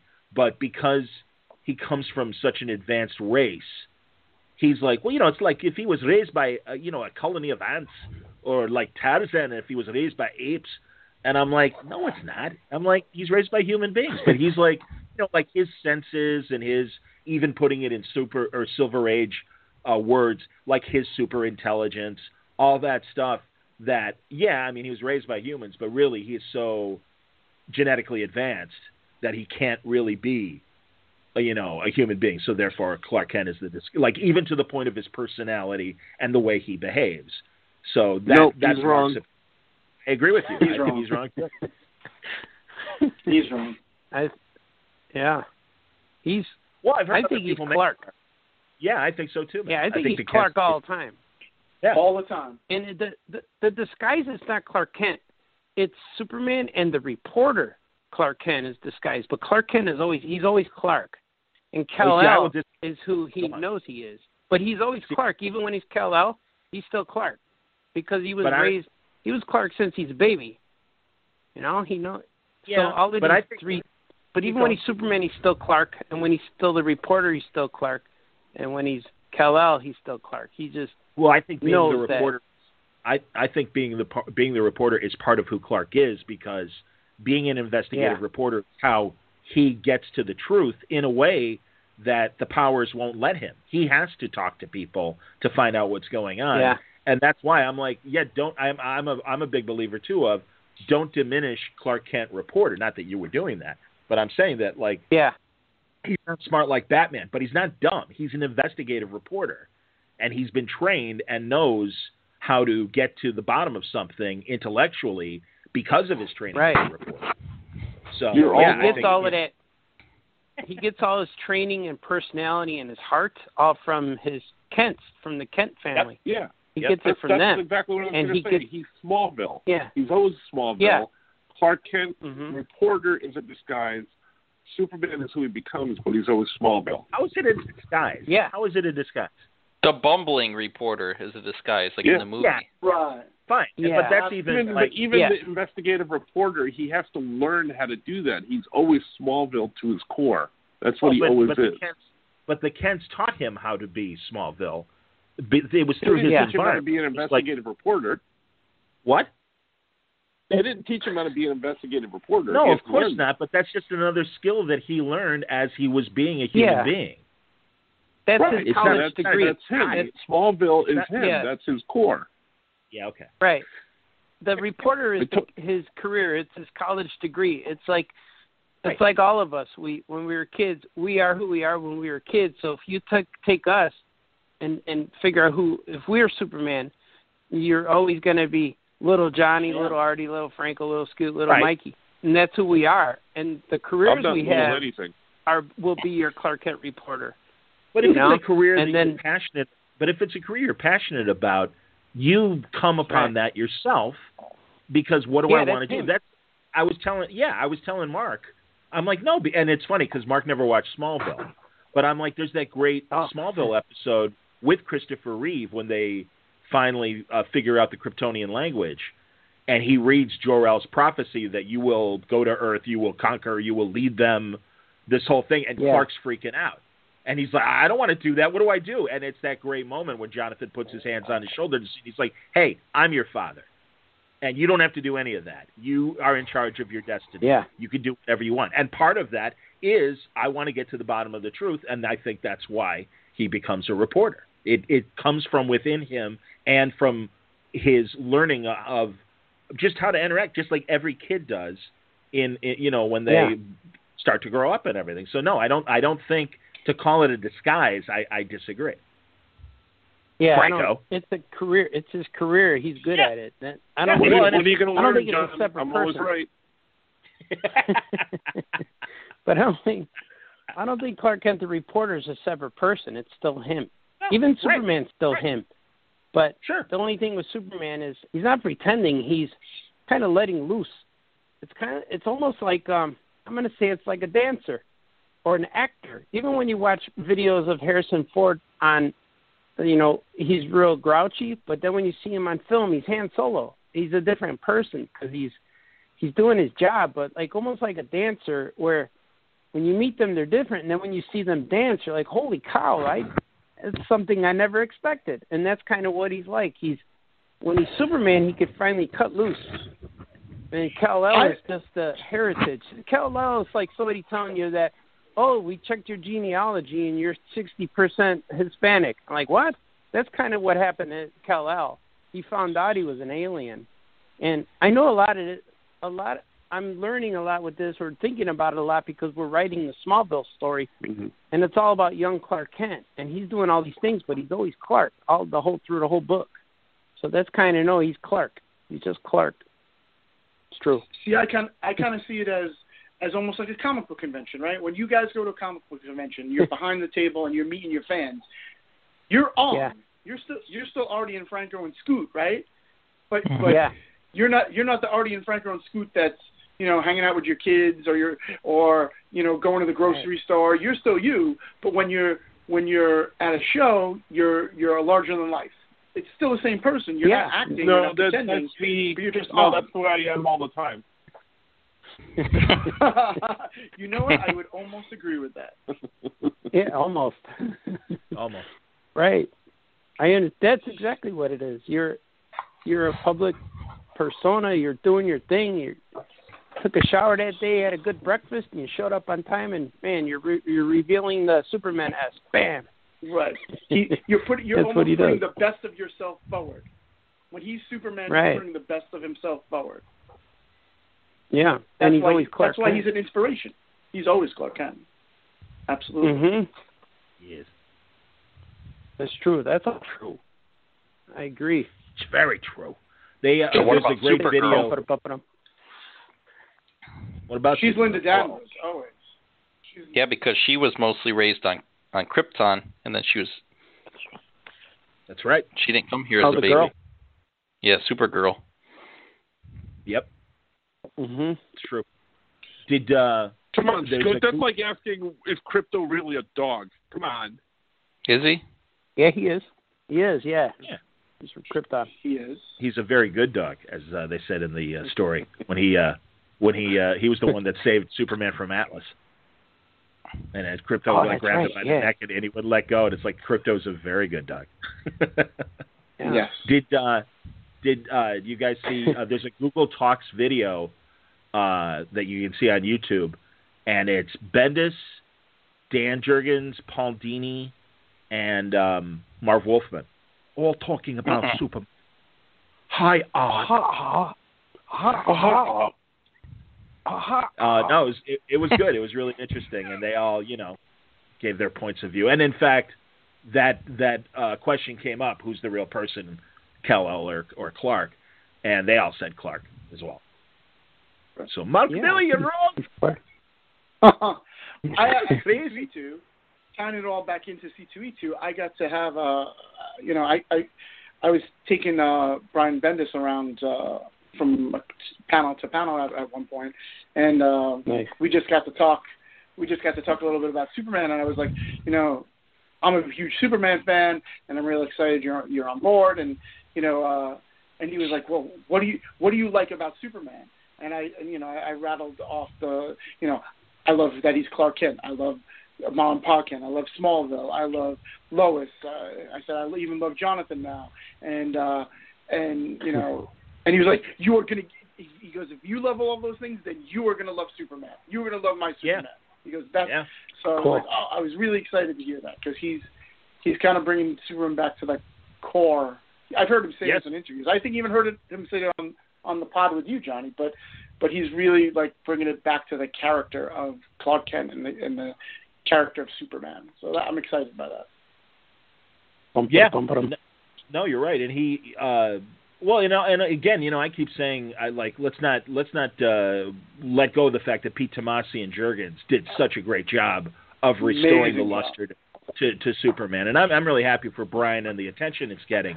Uh, but I'm really glad that uh, as they've been hyping Bendis taking over Superman, Jurgens is usually there as well, and it's been a really important part of promoting Superman and it's the 80th anniversary, and, and not only the Google talk, but also they did one in Washington, and it was uh, Jurgens and Paul Levitz, and then South by Southwest, it was Frank Miller, Jurgens, Bendis, and I think Paul Dini was the fourth guy in that in that set as well.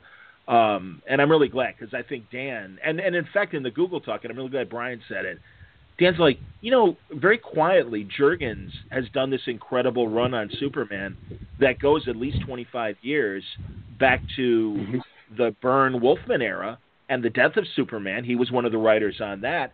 And each time Mhm. they've, even in the new 52, they had Dan, uh, after Perez left, when he was frustrated that he wasn't get, getting to tell the story he wanted to tell, which I think was a great story. And I was really kind of bummed Mhm. uh, Jurgens was trying with the new 52 Superman, and it, you know at the at the end of the day, it's just like it just when they when they stripped him back down to being so young and single again and every it's like no, we've already read all that. We want to read about Superman and and like we're cool with the marriage. And I think it was brilliant with the rebirth to bring Jonathan into it, the kid, the kid Mhm. and and Mhm. it's great. And now Superman is a father and teaching and everything. And this is what Superman Superman's always led by example to the other heroes and certainly to to regular citizens as well. And now that direct thing to have a son to really try to explain how to use his powers and and just be this this great example and stuff. It's a great move and it totally fits for Superman. So it's really really exciting. It is really exciting. Mhm. Hey, Go, going back to what you were just saying, Johnny, about uh, Pete and, and, and Pat's run on Superman, um, it, it was an amazing run, absolutely amazing run. And after New 52, like I, I'm a lifelong Superman fan, everyone knows that, uh, and I just felt so burnt by, by Yeah. the New 52 Superman. Like, yeah. like I always tell the story about the Grant's Grant Morrison's uh, Superman origin in action. I go, Mhm. I know the origin of Superman probably better than I know the birth of my own children. Like, but if I if I read the origin of Superman and then I, I get to the last page and I'm go, what just happened there? You've done something wrong. Like, like that's how how bad that went off the rails as far as I'm concerned. So Mhm. I I don't actually- disagree with you. Yeah. this was actually, I think, the C2E2 after Pat and, and Pete took over Superman, um, I had seen them. It was a couple of months into to Rebirth, and they were both guests of the show. And I literally ran over. They were sitting side by side. I literally ran over to both of them, and I hugged them so hard, and I was like, "Thank you for bringing back my Superman." Yep, yep. I was no, I did the so same thing with Jurgens. so happy. Yeah, I did the same thing with Jurgens Oh. with action, man. Absolutely. Yeah, Yeah. I mean, it's like no, there cool. he is. That's Superman. Yeah. And again, it's, it's Yeah. no one's fault. That, uh, Greg Pak and Gene Yang, I think, uh, among the other guys that were given the unthankful job of kind of, you know, starting over again with Superman. They changed his hair, they changed his costume, and it's like that's Mon-El in a bad Superman outfit that's been redesigned. It didn't look like Yeah. Superman's costume. It didn't look like. I mean, they they changed his haircut and everything. The spit curl went away. It's like, who is this? This isn't Mhm. Superman. Some BS knockoff that. You know, I, I really. Oh, it just. It. I was angry, and obviously, Mike, you were angry too. I was so angry because Yeah. it was it it, Mhm. it, it I mean this goes into a, a, another facet of, of Superman media, but I feel like it's the same thing that happened with Man of Steel. I know Artie, you're you, you're a fan of Man of Steel, but I am not. Uh, it's Man of I Steel hate and the New end. 52 Yeah. To me, they're, they're they're very similar in that it's it made him an isolated alien. Like both those, both those characters are are not what the core of Superman is. The the And Midwestern Clark values Kent is still in that movie too. right. Say it They're again, not the Midwestern but values. understand it. I said Pa Kent was bad in that Man of Steel movie too. Oh yeah. He didn't care. Yeah, Don't- don't Don't you care, he just- badmouth Kevin Costner. Too late. Yeah, he just Yeah, they were Kevin more they were more important. They wanted to keep Clark's secret more than I, I, think it did come through that the Kents do help people and they're of the community and everything, but it should have been hammered home even more, and it should even have been almost like a life lesson to young Clark of maybe like, oh, do we have to help uh, the Langs with their farm today or whatever? Yeah, Clark, we do. No, you can't hang around and Right. screw around Mhm. because we're Kents. We help people.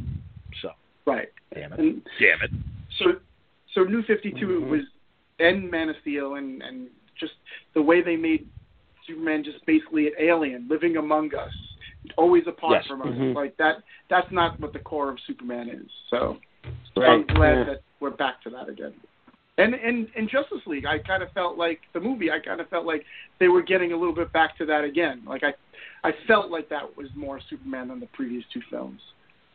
Yeah, Yeah. that was definitely the best Superman. And I like we had the whole show about that, and, and I was Oh yeah. I really enjoyed the Justice League movie, and I felt it made the other two better. Even though every all the mistakes that they made in Man of Steel and and Batman v Superman, and this one made up for that. I think if you watch them all in order and get to Justice League, I think it actually helps the other ones. You think so? I don't think I could watch Yeah. A little bit. I think it does. Yeah. a little bit. It does make them better than they were. Like when I saw Batman v Superman, I really liked it. Uh, It's a hard rewatch, but I, it's it's it picks up once they start fighting and when they save the day and Doomsday comes. I love all that stuff. I love the Doomsday stuff because it turns into a comic. And but Man of Steel, it's always those comes back to those two scenes with Jonathan dying and then him choking, killing Zod. Yeah, when he kills Yeah, Zod, I yeah. I still haven't. Every time we put the movie on, I stop it. I can never see I because I know it's coming. So I'm like, oh, that's enough. And and I skip right to the part where where she says, "Welcome to the planet," and he goes, oh, "It's good to be here, Lois." And that that last scene of the whole movie sums up what Superman is. Just that those two lines in the last the last minute of the movie is the best part of Superman's character through the whole movie. And that kind of makes it up, and it it make it's good if you skip over the choking, breaking his neck scene. Then it's good. then the movie holds up more. Well, it's a little But- better. yeah, it's a little better. I, Yeah, that's funny. little better, right. Subconsciously, subconsciously, I think I also avoid the death scene all the time as well. And and uh, Yeah. a complete 180. Uh, TNT has been showing the hell out of the Force Awakens in the last two weeks. yeah, And and Yeah. I always watch and I love Han Solo, but I watch that Han Solo death scene just to see. I'm like, is there any way he can maybe come back? Oh no, oh no, No. yeah. That's a lightsaber in the heart, sir. He's done. He's gone. and plus, He ain't coming well, back. the biggest thing about that is, the biggest thing about that is the bad guy killed him. The bad guy who hates him, Right. who you hate, to, and that's why that works. Oh it yeah. wasn't Han Solo choking his son. So if Han Solo killed Kylo Ren, that would have been the worst thing. That would be like Superman killing Zod. Oh wait, that happened. Yeah, that would. That's what it'd be like. So, so that's why that works because it's the bad guy, you know. And you're like, oh, and when he gets, and every time that lightsaber goes off, everybody watching it goes, oh, like they feel it, kind of like Every on that every time, right? It's like that. Every time. You know, it's like you see it and you feel it and you you hold your heart. You're like, oh, you know, you're like, oh, it hurts because you love him. You're on Han Solo's side and he gets killed and mm, mm. it always. and the I don't feel so sad because there's going to be another Indiana Jones movie now. Yeah, but Maybe that's get why you should be oh, I sad. don't. Yeah, maybe they got to make up for the last one. Yeah, they might. They should Try release the last one without all the monkeys and stuff. Yeah, but you know that the reaction reminds me of that one show where they they trade houses and they paint each other's bedrooms. You know that one show with um Wife swap. Paige Davis was in there with the Oh, wispy Trading haircut. Places. Yeah, where they every time they reveal, they take their blindfolds off or tell them to open their eyes. They always have that same reaction as if Han Solo just got killed, but they all go, oh, they all bend over, like if somebody just punched them in the stomach. They go, oh, and then they cry or laugh, whatever. So that you could edit that out, Johnny. That's um, no reference. Yeah. My kids literally make fun of me about when Han Solo died because we went to we went opening night to see see Force Awakens, and when that happened, like you you knew it was coming. Everyone knew it was coming, but you at the same time you're like, Yeah. no, no, it's not happening. Yes, it is. No, it's not. Yes, it is. So when it happens, I literally seven year old me pop come completely comes out, and I'm biting my lip, trying so hard not to cry. And my son, Yeah. he, he laughs at me uh, uh, uh, about it right now. One tear rolls down my face as I'm biting my lip, and he's still like, "Are you crying?" I'm like, "No." and he Don't you feel fun. bad? Don't you feel bad for the kids nowadays that they're not going to have anything in their realm, in their in their in their scope of fandom that's close to anything like that? Nothing. I mean, I think Yeah. I think maybe I think maybe somewhat the Harry Potter movies were maybe that, but not not to the extent that that that any of that stuff was to us. So that's why it hurts Yeah. us so bad. You know what I mean? Yeah. right? Yeah, yeah. Well, Son, yeah, like Sonny has Power Rangers. Like he loves the original one because he grew up with that. But the uh, the the movie didn't do it. He didn't say, "Come on, we have to go see this." You know, the movie showed up and went away, and nobody, everyone forgot about it. He didn't Power- see it. the No, I don't even think. Yeah, I don't even No, think Power didn't. Rangers because that was like a an episodic, like that was a, like a TV comic book almost. You know, I don't know that that was Yeah. something that that really resonated with with. Well, yeah, with, he he with- did because he was a kid, and kids have the toys and they watch the show every day. Oh but yeah. the new movie, the new movie didn't bring back nostalgia. It just rebooted them. You know, like there was no, there like Yeah, but I'm not Star even Wars shows talking up about that. Yeah, I'm not even talking about that. I'm talking about something like you you look at Star Wars, you see how profoundly that affected us. You know, I mean, Right. even more so, I think than. I mean, Superman, because like you know, we read comics as kids, and then when we saw that that Donner Superman, we were like, "Holy Mhm. crap!" You know, that that Yeah. kind of like ins- instilled in me like fandom, and Star Wars was the thing that just opened up the floodgates for me. I'm sitting there in the I theater and watched this thing, and then you waited three years, thinking, Right. Yeah, "Is there going to be another one?" And then you find out there is, and you're like, "Holy cow!" And then you wait three years, and then you wait another three years for the next one. Now there's a Star Wars movie every year or every six months, you know, and it's Right. not. It's definitely not the same thing. I don't think that there's there's kids in this generation that will ever have anything like what we had. It's I don't know that anything well, yeah. was like that before Star Wars for people either. right. Yeah. Well, No, Planet I of think- I know- I think there was. the closest. What was? What's I that? know exactly what you mean. There Say was things before Star Wars that there was things before Star Wars that people had affinity Yes. for, like Twilight Zone or whatever the Yes. be. But Star but I think the prob Star Trek, of course. Oh, I can't believe I forgot Star Trek because I'm a huge Trek fan. But um, Yeah. I think the problem now is kids this generation, even probably the generation before, they're just desensitized because there's just so much media to consume. There's and there's nothing Right. that they they haven't seen. Like for us to see Star Trek or Star Wars or any of this stuff or Superman for the first time, you had never seen that before. There there's nothing that comes out today that hasn't been done before. It might be better special effects, it might be you know Mhm. better sound or whatever the case may be, but it's it's ne- it we're not we're not treading new territory two- here. I have Well, two things I- to say to that. I would disagree I very things to say quickly. to But wait, hold on one second because you talked a little bit. Let me let me just say real fast. I think the Hunger Games was something new that uh, got a, an fandom. And by the way, Franco, just obviously, Star Wars is like the apex of like uber fandom. It, I think it did eclipse even things like Star Trek and stuff. But I think Mike is right that in the past there were things like Flash Gordon and things. The difference now is all the studios that own these things recognize the value in them and they won't let them sit for years in between things. So even when we weren't even having Star Wars movies, right after the prequels, we immediately went into all the cartoons. So yeah, every year there is something Star Warsy. Now, please, Franco, say something. Well, I was the two things I was going to say is Star Trek would have never come back without Star Wars. Uh, yeah, you Yes, had you had the affinity for it, you had the cartoons, but it never would have come back in the way it did if it wasn't for Star Wars. And Agreed. the second thing I was going to say is we're all those old guys sitting on the porch yelling at people to get off our lawn right now. Yeah. Well, Yeah. yeah, because And you know- I was going to say It's that. true. No, well, I was going to say that with I the Power it. Rangers, Franco, because a guy like Kyle Higgins, who's younger than us and in his early 30s and Right. stuff, in the 90s, no, of course, Power Rangers were never what Star Wars or or any of the big franchises were, but they did have a huge following, and certainly in Japan, they've got an even bigger following. So, I, I do think that there was a potential audience for a good Power Rangers movie, and it's too bad that what people got, you know, didn't satisfy at least the American audience. I have no idea how it did in Japan, but um, I yeah, like that movie, You know, by the way. I never people, saw. I gotta it see got, it, though. People liked it. People thought it was really good.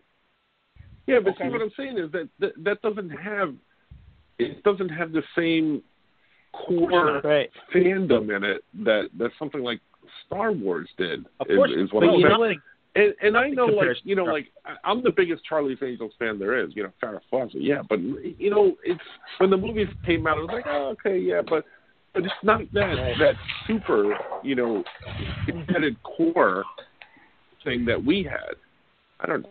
Maybe I'm just talking. When, when we yes. When we were growing up, yeah, when we were growing up and we heard that there was going to be a Captain America movie on CBS, and all of us stayed home from school, and then we Right. saw that he was on a motorcycle and his costume wasn't right, and he was throwing a floppy shield, and then we saw that and says, yeah, it was cool, we loved it. We're like, okay, that was cool, and then the next one came on and we all stayed home again to watch that. And then spider-man tv show came on. We all stayed home to watch that. And back Yep. then we wouldn't dare miss those shows.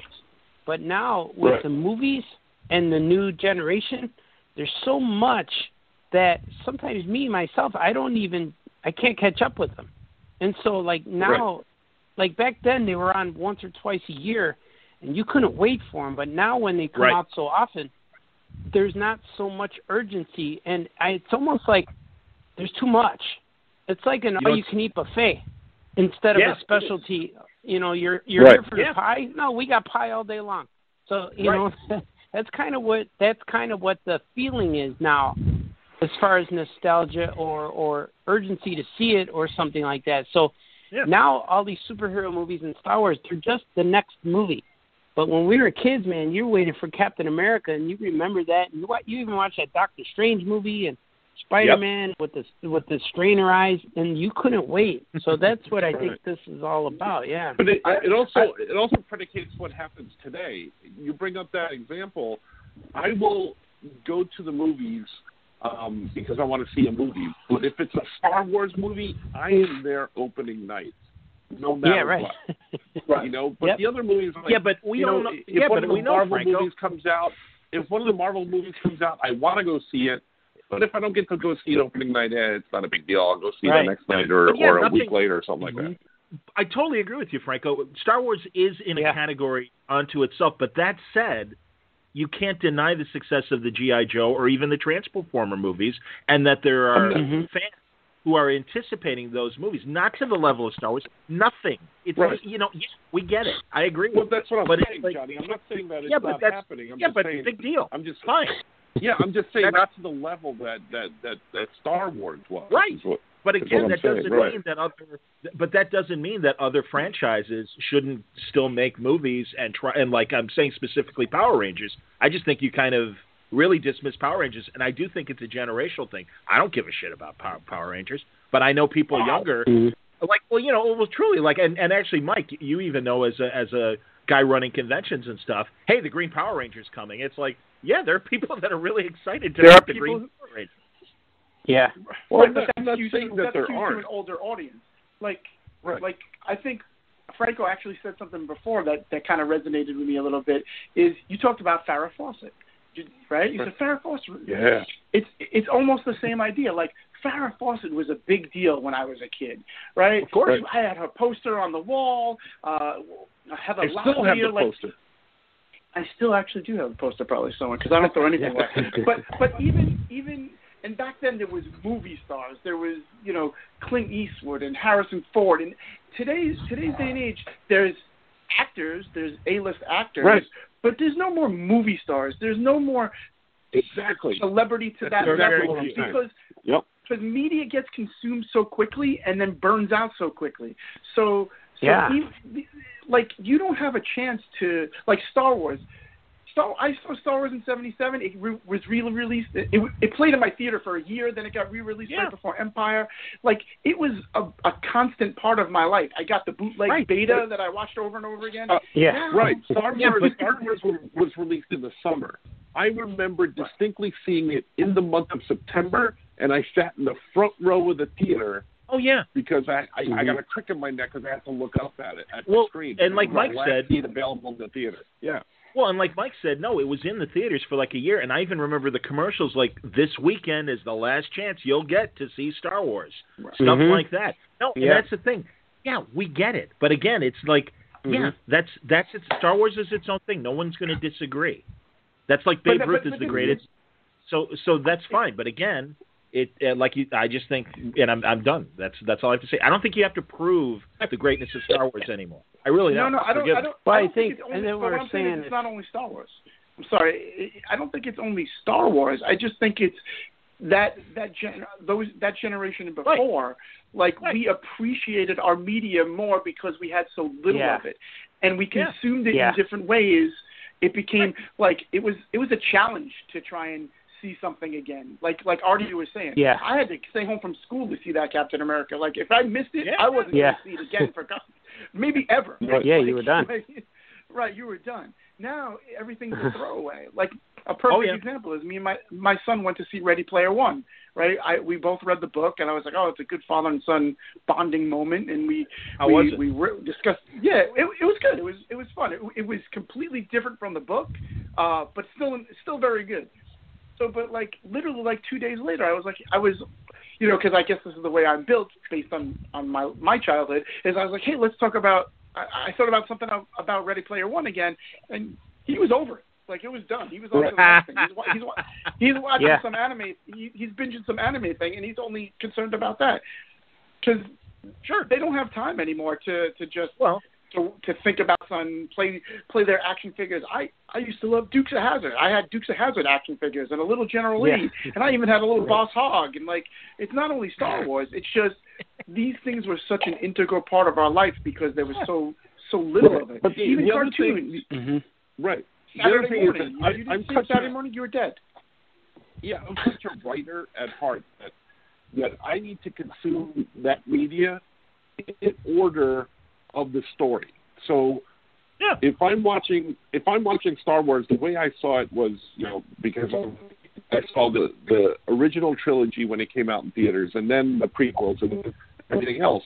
But you talk to kids nowadays, and they're like, "Yeah, I just saw like you know, um, you know, one one of the prequels of Force Awakens type thing." Or you talk to somebody who hasn't seen any of them, and you're like, "My brain cannot comprehend Sure. how you do that. How do you go?" But that's that's the way the the media is consumed today, and that's the way Yeah. the younger generation consumes it, and it really bothers me. That's what I'm saying. Franco, somebody in my office, when I'm in my office now, there's, there's, there's people in my office that are from much younger than I am, from much younger generation. They told me they watched Back to the Future one and three, and I almost bled from my eyes.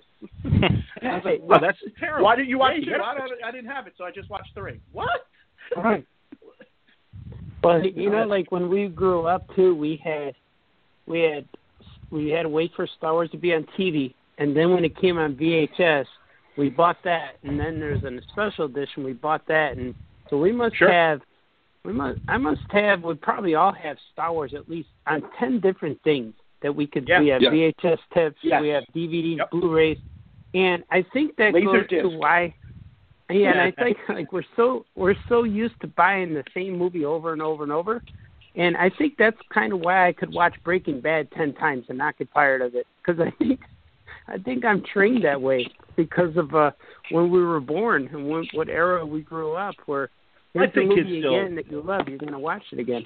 I, I I do think kids Yeah. have movies now that when they first watch it, and I'm sure I'm sure Oliver's watching the same videos over and over again right now. He does. Are you limit, are you limiting his all the time. time? There you go. Yeah. What do you watch? Um. He watches this cartoon on Nickelodeon called Blaze and the Monster Machines about Blaze monster in the Monster Machine. Awesome. Yeah. but I was gonna uh, say like yeah, there's nothing like Star Wars. I I grew up. I was born in 1980, so I grew up in the 80s, 90s, and the closest thing I can remember was when the Tim Burton Batman movie came out. There was like Batmania Right. all over the place, Right, and you yeah. had to go see Yeah. it opening night, and it lasted pretty long. Like Batman was, he's still popular, but that kind of like hmm um, was the the big thing. But my generation, the big thing that you couldn't wait for were like video game systems. Like people would line up to get like Right. the newest Yeah. Nintendo or the newest thing. Like people would wait at like these stores, Best Buy and Target and everything at midnight to get. And that's like when Mhm. we were in like you know teenagers or whatever. Like that that lasted a while too, where people would do that. You had to get it when it came out. Like you couldn't wait. You had to get it. You know, you know what shocks you about that is that food is still here. That's what shocks you. That he hasn't gotten up and gotten away, and is yeah, he wasn't right back. I understand. I understand. I left at the beginning. Yeah, you weren't They'll be right like back. a whole hour. Wow. It's so weird because I I dropped off with video games right after they made Intellivision. Remember Intellivision and ColecoVision? Sure. Oh, you missed I didn't it. play. I saw those, but I didn't really play. I I was playing Pitfall on Atari, and and then I didn't come back until my roommate had Sega Sega Genesis, and I Yep, played a little sure. bit of that. And I I remember buying an X Men game with Wolverine and, and Gambit in there, and and then he sold the, or then I bought the Sega Genie where I could cheat. So I played that for hours till I beat the game, and then he sold the game, and I had this cartridge that belonged to me, and I never played again. So that was like the last thing I've ever played. So I, when people talk about video games, I definitely see the difference in when you grew up. Like our thing was, I don't know. I think in, our thing was action figures, little Star Wars guys, and, and Yeah. just wait for movies to come out, and then then there's video games where I never never really played them, and then like and and then the new the new stuff now. I, I look at my kids trying to play things. They they're not into they're not into action figures too much, and then there's not that time where we sit by the TV and watch like. You know, Sanford and Son's coming on at seven, so everybody runs to the couch. You know, but that's Right, not right. how it is anymore. Everyone does their own oh, thing No, now. no, definitely. Yeah, yeah, yeah. You no, know? exactly. So It's all Absolutely. different generational things, and things just change as the decades go by. Things are different. Yeah, that's why, Well, that's like I was putting- saying, like my generation was like the video game generation that, but now it's Yeah. like really the super video game generation. But they can like, it's all about like online gaming and stuff like that. Like you can get That's- stuff at the snap of a finger. Back back yeah, in the they have app- early Well, '90s, you you, still had to like line up at midnight to get Nintendo 64 or like a yeah. Super Nintendo. Well, and you could also yeah, go into a, you could go into a like a, a chat room or whatever and play. Like I know that a lot of the creators. It wasn't Grand Theft Auto. It was the it was one of the army games, and I don't know them as well. But I know that uh, Bendis would say literally like six Marvel writers would be on playing whatever first player shooter game that they all played and really they're breaking stories and you know trying to figure out you know story ideas for the Marvel comics while they're playing their video game. Go ahead, Franco. Sorry. Oh, that's cool. I was going to say I see, I see that what's what Steve was saying. I see that in, in my son and and touching on what Art said about you know sitting down around watching. I'm still that mentality. Like you know, to my son, like oh, Franco, you're you're getting kind of wobbly. Your your line is Yeah, really you're wobbly. right. Really having trouble hearing you. oh, damn it. Oh. Can you can you call back in seriously? well, because honestly, I think you need a fresh kind of connection or whatever. Yeah, yeah, you're. I'm losing. I, I can't hear you. He's gone. Thanks, Mike. Because yeah, honestly, us. I didn't want. Franco, you there so- still or no? I think he's Well, I'm going to hang up on him and he can go. Re- he can recall. I'm going to text him that he should recall. Sorry, buddy. Go, Not going be- going after what, uh, building off of what Scoot was saying about video games, though, I think kids today, as much as they play video games and it's their entire lives, they still don't have the same connection to those games that we did when we were kids. Because of the Mhm. rarity, Right. like I know my kids, they could spend three months playing a game, like it's like it's their like it's breathing air, like it's their Mhm. everything. And then literally the next thing will come up, and it, it, it was like that other game never existed. Like they Yeah. have no, Yeah. like even if I mention it, it's like, oh, you playing, playing that game? No, nah, Yep. I didn't play that anymore. But for three months, it was your everything. Like, like to me, like the six million dollar man, like he was my everything when I was a kid. And if I think about him now, he's still a part of my soul. Like, you know what I'm saying? Yeah. Like, it, like I, I'll, I'll, I'll hear that Steve Austin. You know that that that's that song that song and noise in my head and that I'll hear it forever. Like that na kids just don't have that. They don't have that same attachment to anything. Anything. It's Yeah. just crazy That's to me. what I'm saying. That's what I'm saying. Go ahead, Francis. Now we can hear you. I was going to say that's what I'm saying, but you know, with my son, I, I'll ask him. I said, "Oh, let's watch this show together," and he's either, you know, and he and he's seen it on his phone while he was lying down in bed. Mhm. Yeah, yeah. Mm-hmm. You still you're still kind of cutting in and out. Maybe it's where you're walking around, or are you walking around or anything, Franco? No, Okay, now it's okay. I don't know. Maybe it's the way Well, you're I holding the phone or whatever. I'm sorry, man, but I you're bought fine now. this um I bought this this Pac-Man game that I bought at like Target for 10 bucks. It was Christmas time it was on sale and I plug it in the TV and I play. And it's the actual video game. It's it's the real Pac-Man game that we played in the arcade. And I love this thing and I just keep re- hitting re you know, I get killed and pr- restart and everything. But I Sure. make everyone laugh because as I'm playing it, I'm saying, "Come at me, bro! Come at me!" So I guess that's they, they when I say that I'm like the official parent saying, "Look at him being trying to be cool," and then I'll do that that dap, whatever they were doing that dap when their both arms face the one way and you take a dip. I do that and it makes the kids go ew. whatever Right I'm doing, so they know that dap. Daddy's playing his his antique games again. have you guys have you guys gone to any uh, new arcades? I know that like that's I don't know if it's hit Toledo yet. I don't know if the Jamie Yeah. Farcade has uh, you know found its way Jamie Farcade. into the uh, to, yeah, exactly into the Toledo. Yeah, we have one. It's called Reset. Mm. Do they have all? Do they have Okay. retro games, or do they have all new Yep, games? they have retro arcade games, and it's like a bar and a pizza place all in one. Yeah, yeah, that's like the new. Thing. I'm, I'm Hey, sure back all. in my day, we used to call that Dave and Buster's. Oh yeah. you know, I'm kind of. I really hate Dave and Buster's because of their other rules. I well, it just I'm like, yeah, okay, I you know I get it, but it's like, man, you really have to be that douchey that you got to like post like a I've bunch never of rules. been to like, one. What are their rules? I can't even rules? remember them. They're they're very stupid. Yeah, like behavioral rules basically.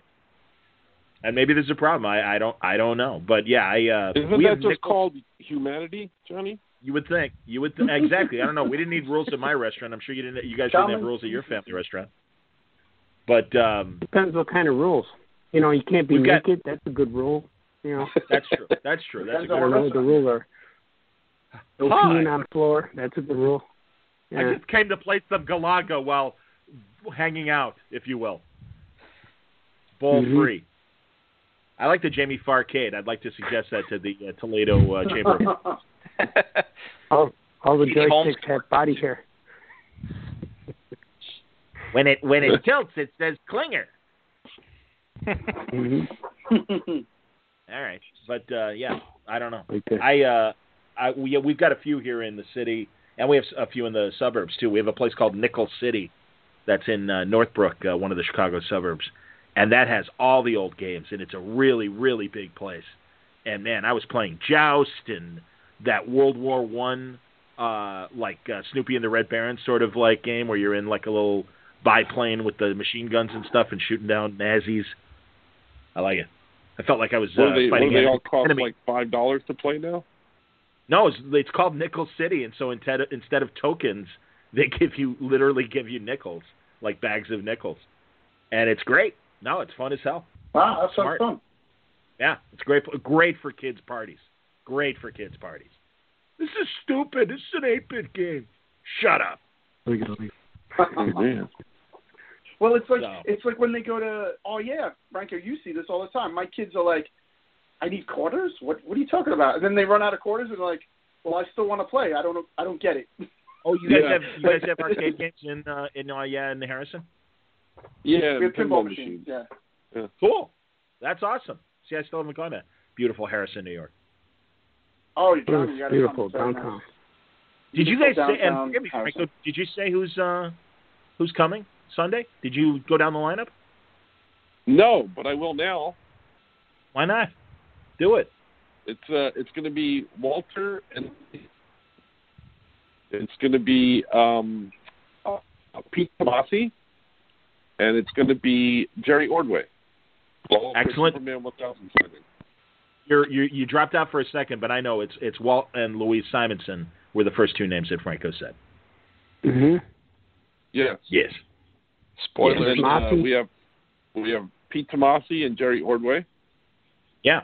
And then and then we have uh, Free Comic Book Day. I'll be there for Free Comic Book Day, and then uh, we have uh, Steve Gallagher uh, and Steve Ellis, and we have Tee Franklin coming, and and Jamar Nichols is coming, and then Cool. later on, sometime a few weeks after that, we have uh, Scott Snyder and James Tynion coming.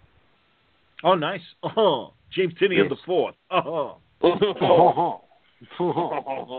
I just got back from the club, and they've given me Roman numerals after my name. Oh. Thank you. And I love James. Don't get me wrong; he's a good man. yeah, he's a good oh, man. James is awesome. Good man. Yeah. He just moved back to Excellent. New York from uh from the West Coast. Yes. Good for him. He's Oh, back uh, back on on the East Coast again. On the Exactly, West the right- Ooh, I, did, I, exactly. I didn't say that. No, that's all right. We're not offended. We're in the we live in the Midwest. We're fine. You know. Oh, I was just telling the same thing to Mimsy at the club. Uh-huh. You sound like Thurston. Howell the Third. Exactly.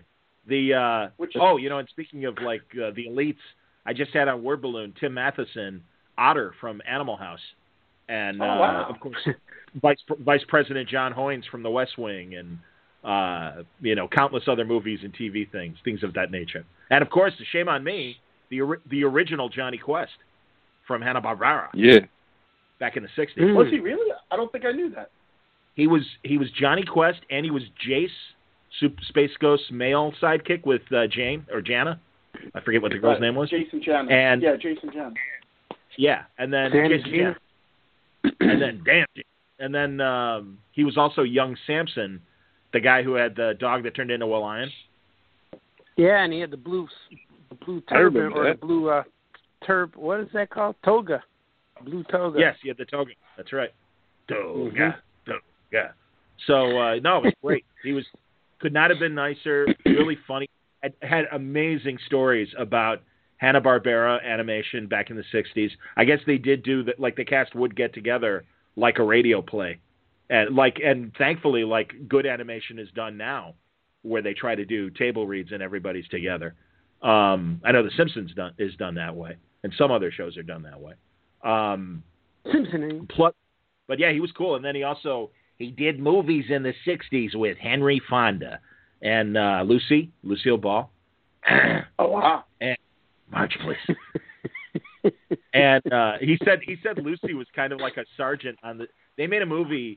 It was made before the Brady Bunch, and I had no idea until Tim told me. It was called Yours, Mine, and Ours, and Amazing Fonda had movie. Amazing movie. That's awesome that you know this movie, Mike. He uh, Fonda has like nine kids. Lucille Ball has eight kids. They're both widowed, and they I remarry. that movie. Yeah. yeah, they, they have seventy kids. It's a real, it's a true story. I had no idea it was a true. Cause Is he's it like, really? oh yeah, Oh, I didn't know. yeah. that. He's like, oh yeah, the Beardsleys were real people. That's the name. That was the name of the family. I'm That like, I had name of the no family of the idea. Beatles. It was They great. remade that movie too, like ten years ago. I forgot who who was in it, but they remade yeah, it. I, Dennis. I want to say Dennis Quaid, and I forget who else.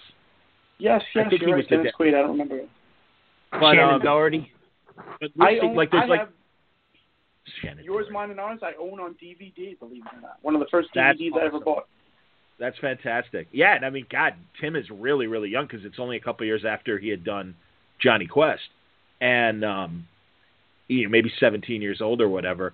But he said Lucy was really like not not in a mean way, but he was really she was really like in her voice, but just kind of would bark out to the kids like always, always like know know how to use your props. Do use them in rehearsal before we start shooting. It's gonna save a lot of time. And he, you know, she would just kind of yell shit at the kids, and they would freak out. You know, they'd be kind of scared. And Henry Fonda was like, "Okay, Lucy, we we've got it. Don't worry. Everyone's gonna be just fine." and you know, really, he was like the reassuring dad. Like, "Don't worry, kids. I I got your back. It's okay. Don't be afraid." I kind of feel like how, that's how they were in the movie. Maybe it was method acting. I don't know. but yeah, Van Johnson's in the movie too. It's crazy. But then he also he had great stories about them and about Jackie. He did, he made a really bad Bob Hope Jackie Gleason movie, and he said Jackie Gleason was really hilarious. He he had nothing to say about Bob Hope, so I'm like, all right. Then, hey, how how you doing, ladies and gentlemen? I'm gonna crap all over this kid, uh, Tim Matheson. How you doing? Yeah. How did stuff. Lucy go again? Always play with does your go? props before the rehearsal. Franco always plays with his props before his rehearsal. I play with my props now, all the time. My- While you're my on the phone?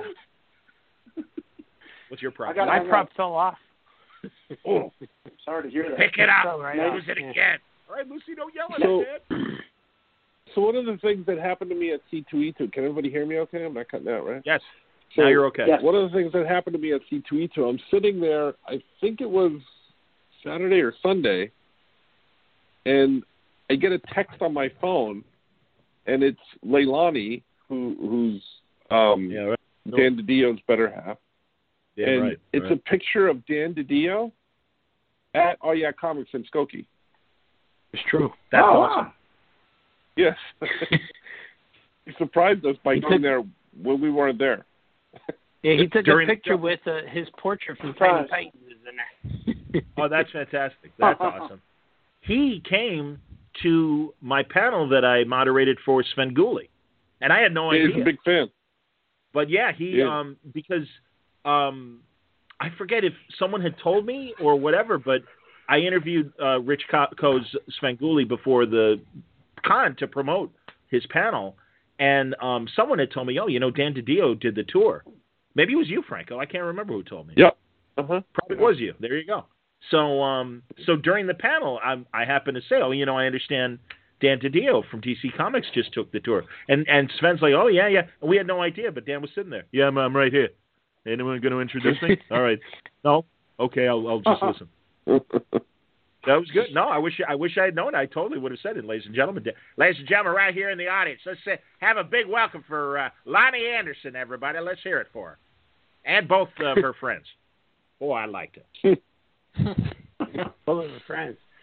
I'm stuck in Bob Hope mode. Hi, ladies and gentlemen. I'm out here in Bizarro World, where a man gets everything wrong, but it's right. Yeah. All right. I like Have I a like big hand Loni for Anderson Bizarro Jimmy Olsen, everybody. What now? I, I like Loni Anderson at WKRP in Cincinnati because her hair never moved. It's true. Yes, There's a lot of hairspray. moved.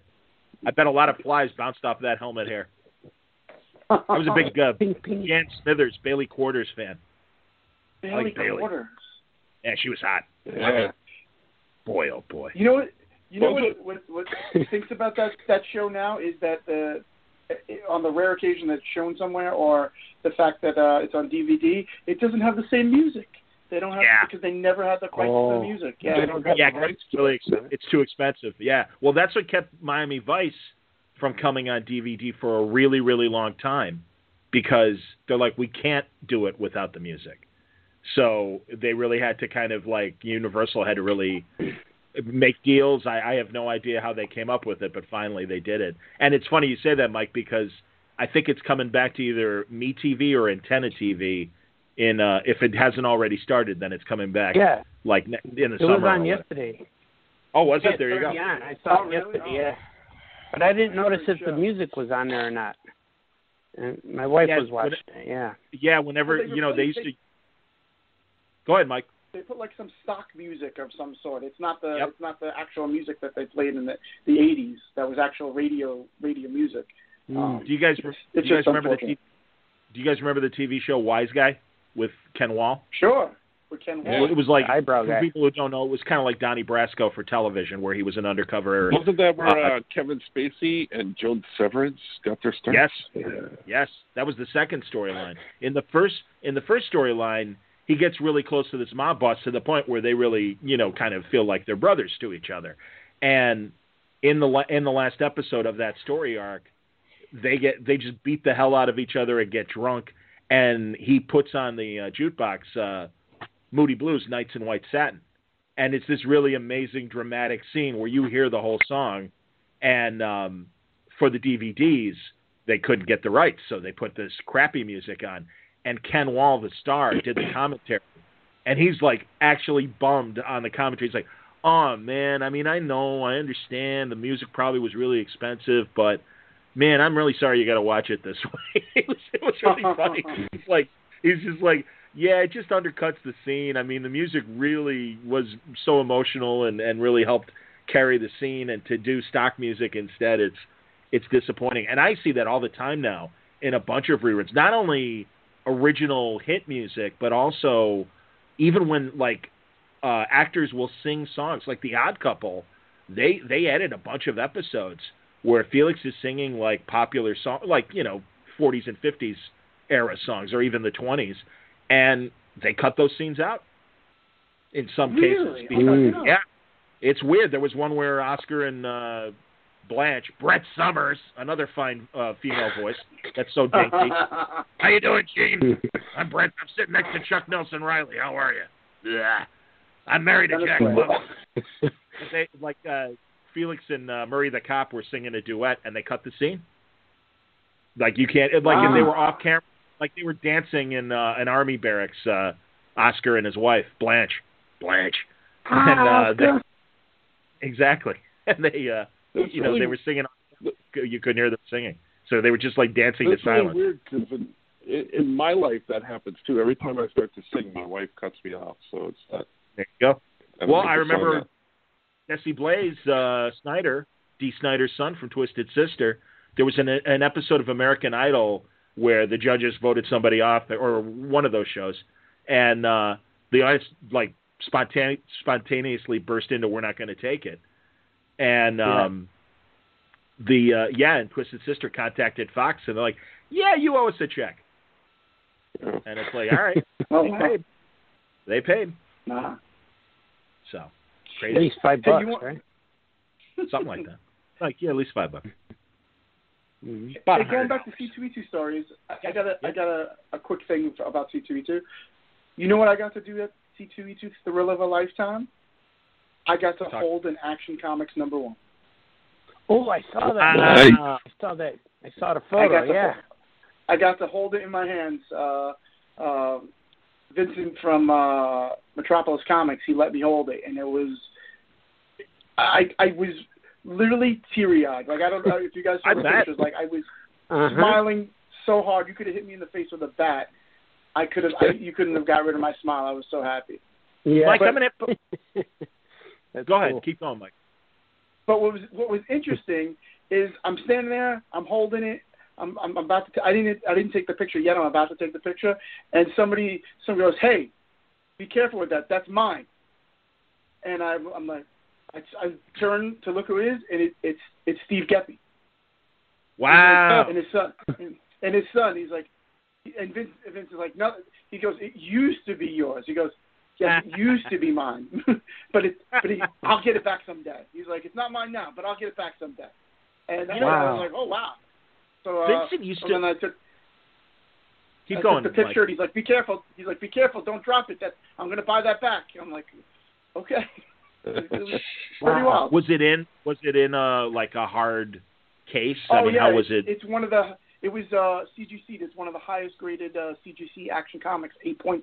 It was gorgeous. Wow! Wow. Wow! Gorgeous. I, Yeah. insane. Um, well, I was going to say Vince. Vincent used to host uh, a comic book. I don't know if you'd call it a podcast because I think it was streaming. I don't think you could even download episodes. I think you had to play them on the site to listen to them. At least that's how I recorded them. I didn't see any way to download them. And this is maybe ten, you know, like ten years ago. I think when I was just starting Word Balloon, and maybe he had been doing it maybe a couple years earlier. Um, and he, I mean, he would. It was weird because he was on a phone line. Uh, sadly, like kind of like this conference call, he was on a phone line. Uh, everybody else was on a phone line as well, and um, but he had like God, he had Steranko, he had you know uh, everyone, great silver and bronze age everybody. creators. And and yeah, so I, I um I'm gonna have to remember at a convention, Mike, like either New York or Chicago, if he's there, to uh have you point him out to me, or, or you know I'll certainly look for Metropolis. It's Metro. What's the name of his auction house? Metropolis uh, Comics and Collectibles, I think it's called. That's what I thought. Okay, yeah, Yeah. yeah. I'm gonna have to. I'm gonna have to make sure that if he's there because I really want to meet him and also like uh, find out why he stopped doing the show because it was great. I mean, honestly, because like you said, he knew everybody. Wonderful conversation. He knows everybody, every- and he's he's probably more knowledgeable about the comic industry than than ninety nine point nine percent of the people in the industry. Sure. He knows. Oh no, it was, a, it was very good. Yeah, it was it was very good. It's very and he good. and he honored me He's by very letting good. me hold an Action Comics number one, which is a, a gift I will never forget. Three of the people Right, on this was podcast are. Yeah, I was going to say three people in, in this podcast have uh, been able to uh, Yeah. stand next to an action comics, if not hold it. Yeah, we No, were we at, hold the, it. Yeah. at the museum. Yeah. Did you play You catch with to it? Who got Yeah, to we did. You got to one. I, I got to meet Steve Geppi actually at the at the at C two E two one night- one night at the bar. We were there for the retailer summit the day before, and he was just sitting at the bar, and uh, I'm like, oh wow, so it was pretty cool. That's cool. Yeah. You- you Yeah, that was at a weird water about him? party at San Diego, right, guys? That you held the Action Comics. It was at New York at the um, Oh. The Disney Archive Library had it. We we The we DC looked at all Archive, the yeah. books. Yeah, the DC Archives. Yeah. we And got to take uh, pictures we walked the, in. the Warner And, Brothers party in San and- Diego, but then we got to hold it in New York. Nice. yeah, Wow. and the guy who ran the the guy who runs the uh who used to run the library in New York is one of the writers I worked on with the Super Pet books. So and he wrote he wrote a lot of those new ones I did with the Secret Origins. Steve Corte, his name is. So we went there and and it's like visiting an old friend. It's like, what do you do for during the day? And he's looking around and he said, "Is there any book you want to see in particular?" And I said, "Yes. Can we see Action Comics number one?" And he says, "Yeah, you could see it and you could hold it." I'm like, "What?" And so that was we were crying before we even saw the book, just knowing that you're going to be able to hold it. So I understand how it feels. It's like That's cool. existential, Such a- right? It's like, oh my god, I can't, I can't believe I'm holding a piece of history Yeah. in my hand. You know, it's Yeah, amazing it's the stuff. Go ahead, Artie. Oh, I say, and it's so cool. And, and ours, the one we had was also in like five inches of mylar, clear plastic, like in a brick. Like, here you Sure. go. It's in a. There's no mm. way if you drop the thing, and it's, it's not going to damage the book. It was so That's good. thick, but that too, the biggest smile, and um, you're s- smiling for three days later. You know. Yeah. And I Wow. still have that. That picture makes the rotation in my kitchen digital frame of it every once in a while. So yeah, that The- it's such a thrill. The, I the think I've new looked uh, at that picture every day, at least once a day since C2E2. I've looked at that picture at least one time. Of, I not of you, of me, of me in Action Comics. Every, it's like, oh my god. You got to crop. You it. got to crop it closer. Make a copy and crop it closer, so it's just you and the, you and the pic, you and the comic, and nothing else. Right, exactly. There's uh, the new hardcover cool. that celebrates the 80 years of Action Comics. Um, one of the stories that they collected was an unpublished 12-page Superman story from the 40s that Jerry Siegel originally. No, excuse me, that's too. Well, there's there's that one. There's one that um, No, I take that. I, well, no, I'm confused, but I guess it was an unpublished 12 page story that they put in the book, and it's still black and white because they never colored it. So it's just the original. Oh, cool. They they they took pictures of the original pages, and it was written by Siegel and the Shuster Studio um, drew it. It, it wasn't Jerry, but um, yeah, it's funny. They um, Marv Wolfman was talking Marv about Wolfman, that, in the Marv Wolfman pages, right? Yep, yep. So yeah, Wolfman was telling this. Well, and I'm confused because he also said that there was four pages and th- that Superman wasn't even in them, but there were four pages that he thought might have of Curt Swan art that he thought might have been uh, like a writer's test at DC back in the Silver Age. And I know he they asked him to write a Superman story based on those four pages. And so he he took those and, and kind of came up with an original story using the art. Oh wow. So I haven't I haven't looked at it yet. I got I got my hardback uh, of Action yesterday um, in the mail because I pre-ordered it from Amazon, and um, Yeah, not to not to hurt. the. Uh, I saw that the different inkers inking over him. Yeah, That's cool. Yeah, it's, inking over I- story. Yeah.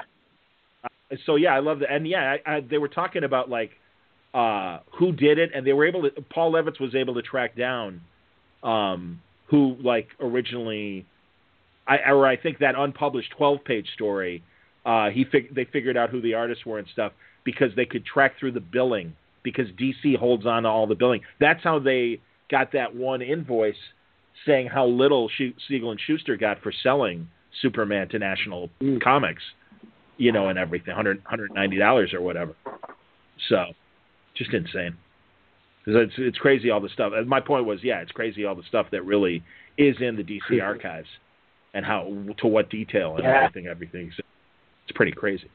Crazy. Hey, I got Yeah, another C2E2 like go Superman out- story. Here's another Yeah. story you may not know from Mike Negin.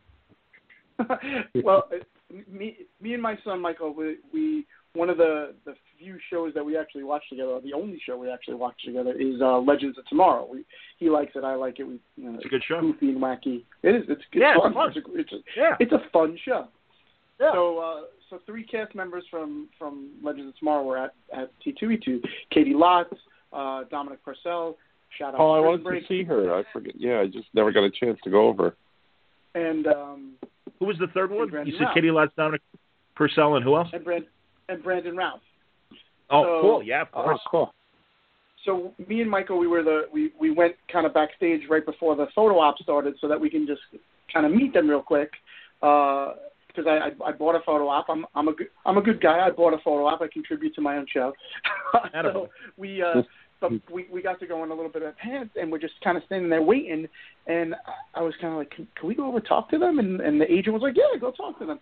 So we went over. We were talking to all three of them, and my son was having the time of his life, and it was just really cool. Just just just getting five minutes with him. We really had like five minutes with him, which was nice.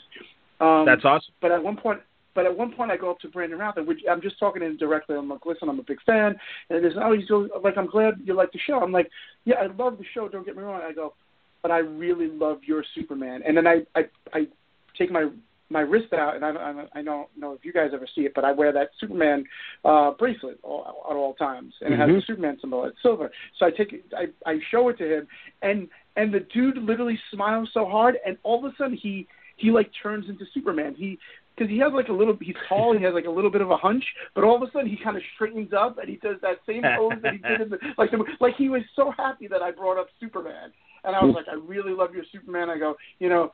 I go, the Donner films are, are some of my favorites, but I said I loved your your portrayal of Superman, and one of my favorite. Yeah, he was great. of all time Yeah. is the airplane scene in Super in Superman Returns. And he's like, "Thank you so much." And he was shaking my hand like he was so excited about, about it. And he like, took on that persona for, for for just like a minute. And I was like, "Wow, that's pretty cool." Absolutely, man. That's awesome. Yeah. You know who created? I always have to point it out when people bring up that scene because it is probably the best scene in Superman Returns. You know who came, came up with Mhm. that? It wasn't Bryan Singer. No, who was it? Gabriel Hardman. Because? Yeah, the that's story. right, I. Hardman. never knew that. Story Yep, he, yep. Singer Singer came to him and said, "I need Superman doing something spectacular for the first act. Can you come up with something?" And he remembered Mm-hmm. from the Byrne Man of Steel miniseries, and said we should have him so, save like kind of a, a shuttle that has passengers on it and stuff, and Lois should be on the shuttle. And and he's like, that sounds great. And he mapped it all out and he drew it all up and everything. And yeah, that was all Gabe. So I literally every time you know someone brings up that movie and that scene, or when Gabe's on the podcast, should Superman come up, I'm always like, and by the way, it's the best part of Superman Returns. We're talking to the guy who created it because it's true. It's cool. So way to go, the Gabe. Next time I, the next time I see Hard, Hardman, I got to talk to him about that. Like I never knew Yeah, that. man. That's awesome. Oh yeah, yeah. No, I love that, and I agree with you. It's it, it's just like the Bond, the various actors that have played James Bond. Um, there, there's not a bad James Bond actor. Even George Lazenby, I will argue that James George Lazenby is a Mhm. decent Bond. It was always the scripts that that let them down, and I think that's the Right. case in Superman Returns. Because no, you're right, and that is such a great scene. And when it lands in the ballpark, and everyone's going nuts, and he's on Diamond Vision and everything, it's like, yeah, that's Superman. That's exact. That's the best Superman scene in that. I The, did. the I moment did really when he like steps, him the as moment when he steps on the plane and he looks at Lois Lane and he's just like, "Are you okay?" Like that Yep. scene drives me Mhm. crazy every time. I was like, "That's Superman and Lois right there." Oh, Yeah. And then, of course, he goes its into the whole. It Don't worry about flying on planes. It's still the safest way to travel. I love when he goes into his speech. Right. I mean, that's a, Oh, so he good. really Mhm. he embodied Superman. What were you going to say, Francis? Yeah, I said I, I loved him as Superman. I thought he's he, he was really great. I got to tell him when when uh, I forgot where I met him. Um, yeah, he just he takes such pride in it, you know. And it's too bad that he wasn't able to do it, you know, for for a couple other movies. Yeah, Yeah, he did. Yeah. He did him good. I think. Yeah, and he's a great I was very happy with his Superman too. Mhm. And he was great like- on Chuck. He was on Chuck. Oh yeah, he was. That's That right. was a great show. Yeah, but Chuck Chuck's Pilgrim amazing. saves the world too. That too. Speaking Chuck's of Chuck, gonna be Shazam. ba-dum, bum, ba-dum. speaking of Zach Levi, what does everyone see, think of these shots we're seeing out of the new uh, Shazam movie, Captain Marvel? Like, Yeah, I'm cool with it. Is that- I'm okay with him. Yeah, he looks good. don't He looks like him.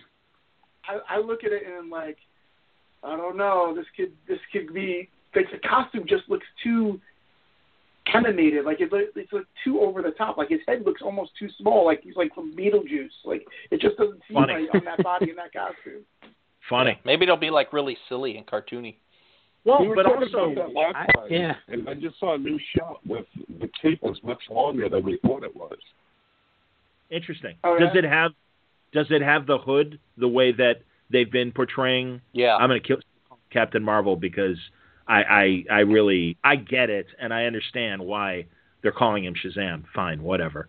Uh, but uh, I, I you got to remember too though if you go back to Whiz Comics number two, uh, the the debut of Captain Marvel, he was thinner and didn't have the same body type like Superman. It was a th- in fact, as I'm sure you guys know, he was modeled after Fred MacMurray from Yes. uh, Yeah. all the Disney movies and of course My Three Sons. My three sons. Yeah. Oh, Chipper, I, I have to uh, say the magic word and stop Dr. Sivana. Gee, Dad, I suppose. nah, come on, Steve. I got to iron your cape. All right, Charlie, calm down. I love that. Th- three three kids and the angry uh, grandpa and uh, or angry uncle. Nah, I just finished. yeah. I gotta eat these beans if I have to reheat them. Yeah. I met the Livingston brothers. One of one of the first celebrities I ever met in my my life were the Livingston brothers. Back in Dan the show Vic- in like 1990 or something like that. That's Like an awesome. autographing show, Cool. which they actually didn't charge for autographs or photos, if I remember correctly. Like you just walked up Wow. and was like, "Hey, can I get a picture?" Yeah. That's awesome. Ah, It's crazy. They were real. They were real brothers in real life, and then on the show, uh, Ernie was an adopted brother actually. That Right. like he was he was an orphan kid that like Chip became friends with, and kind of convinced. Uh, well, all right, let's let's adopt him. Okay. I'm a big My Three Sons fan. It's horrible now. You can't. It's hard to watch. You should bring a hammer if you got to watch it. Although worse Oh. than worse than My Three Sons, Family Affair. Uncle Bill. Oh. I, by the way, another Lucille voice, uh, Lucille Ball voice, Brian Keith. How you doing, Jody? How you doing, Buffy? Mr. French. Hardcastle and McCormick didn't he commit suicide? Yes, he did. Yes, he did. Yeah, he got cancer and he didn't want to face, you know, dying painfully and everything, so he killed himself. Yeah, Brian Keith. Hardcastle That's right. McCormick. I love that show. That was a great show. Yeah. Sure. That's like also another fine show from that era, Jake and the Fat Man. And I always loved Norm, Oh. Norm Macdonald when he's like, "Hey, uh, what's his name? Conrad, William Conrad. Good news, I got you in a series. It's called Jake and the Fat Man. Uh, your part, I'll give you a hint. You're not Jake. Do you remember the actor who was Jake? Do you remember his name? No, was that Joe Penny? Joe Penny. That's right. Joe 'Cause Penn He was on. yeah. Uh, he was on Sopranos. Riptide. He was on Riptide too. Yeah. I didn't remember him on Riptide. I remember him on The Sopranos. That's hilarious. Riptide. Oof. Riptide was also a good show. Riptide was ar- like- on. Go ahead, Riptide Mike. was on after Miami Vice. That's right. Yep. I Mhm. remember. I remember The Simpsons doing Nightboat, and I always thought Nightboat was like Riptide. Oh, Nightboat. Do not disrespect Nightboat. Good stuff. So I have a question for you. I have a question. I've told my some of my C2E2 stories. You guys haven't really given me anything really great C2E2 wise. Come on, you got to have some great C2E2. I did. I told you, Mark. I, I hung out with Mark Millar. It was fantastic. No, I know. Johnny, you gave me yours, but the, but but the other guys are slacking on their C2E2 suck. stories. I'll tell you, I'll tell you nothing, nothing spectacular, because it was so busy. I didn't move more than ten feet away from my table at any given time. Yeah, that's kind of true. Yeah. Yeah, it was You think, cool. I got there's a lot of fan some- art for Wrapped Up. Fan art for kids like Wrapped Up. They they brought it to me. Chicago people Oh, like that's great. That, yes, your your Action Yeah. Lab book with Shite wrapped up. Everybody. yeah, What are yours uh, today? Lion Forge. Lion Forge book. Pardon me. Sorry, Lion Forge. My apologies. Action Lab is Spot and Sammy, by the way, but that's okay. Hey, man. I'm Sammy the Hey Squirrel. man, Sammy. You know, I was in an elevator Jr. and a kid tackled me in Atlantic City, Kachunk. Yeah, that I had Cthulhu Jr. with Dirk uh, Manning, and that sold really well too. That was the debut of that one, so it was a good uh, book book show for me. A lot of books went off the table. Nice. Hey, Scoot, That's all I got. Do you remember? Do you remember I swung by your table and I brought two of those Dirk Dastardly Cthulhu books and I was like, "Oh, can you sign these for me?" One's Yeah. one's for my wife. Dirk had given to. One was for my wife and one was for me. I- I came home with it and my wife goes, "All right, give them to me." I go, "Well, one of these is mine." She goes, "No, it's not." I go, "What do you mean it's not?" She goes, "Oh, Dirk gave that to, to Alex, Alex, Alexandra. That's my my daughter." She's like, "That's for her." I was like, "But, but then I didn't get one." She's like, "Oh well." I was like, Wow. I was like, Wow. wow, that's rough. Nice. Yeah, I'll give you one. Amen. It's not like you By the way, on Scoot- anything. Scoot Right, uh, drew for me.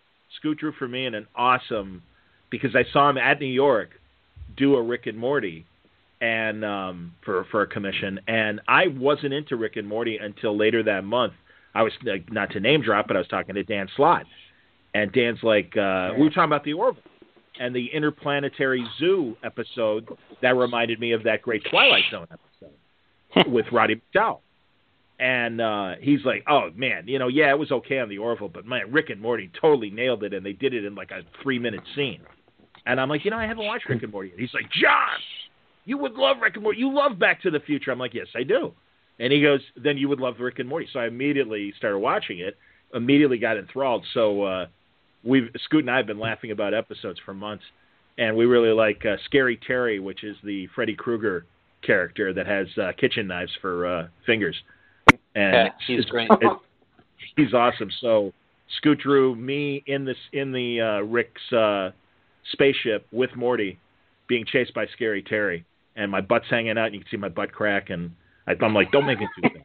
I'm like, I kind of bumped this out. I don't really am. I'm like, so You're like business as usual now.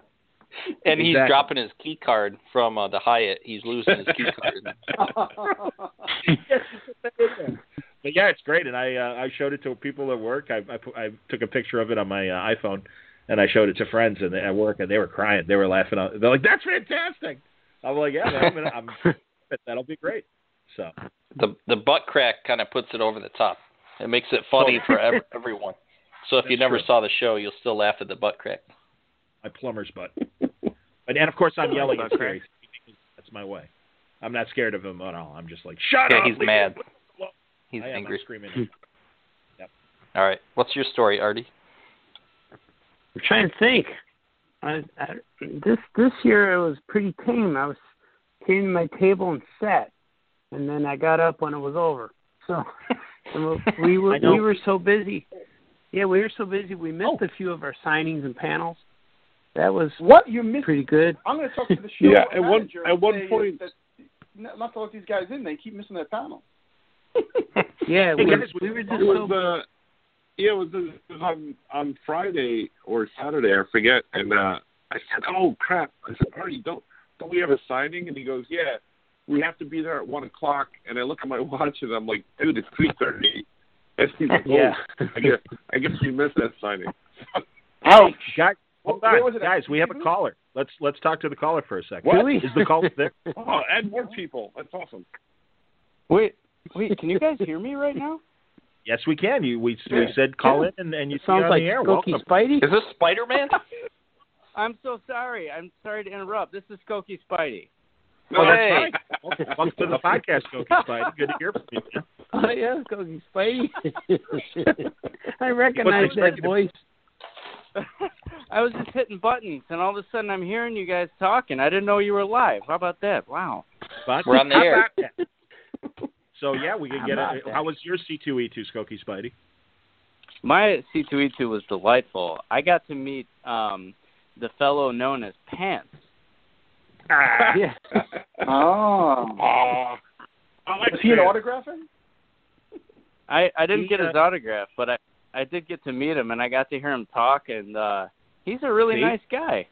He's a sweetheart. He's he's one of our favorite people, but he does have the voice of a Muppet. Just naturally, I uh, Yeah. like going to the cons and talking to the guys. And uh, no, that's Hey, uh, pants. Uh, He's a good it's man. true. That's awesome, man. Yeah, that's we fantastic. like him. Did you I buy any original uh, art? That's cool.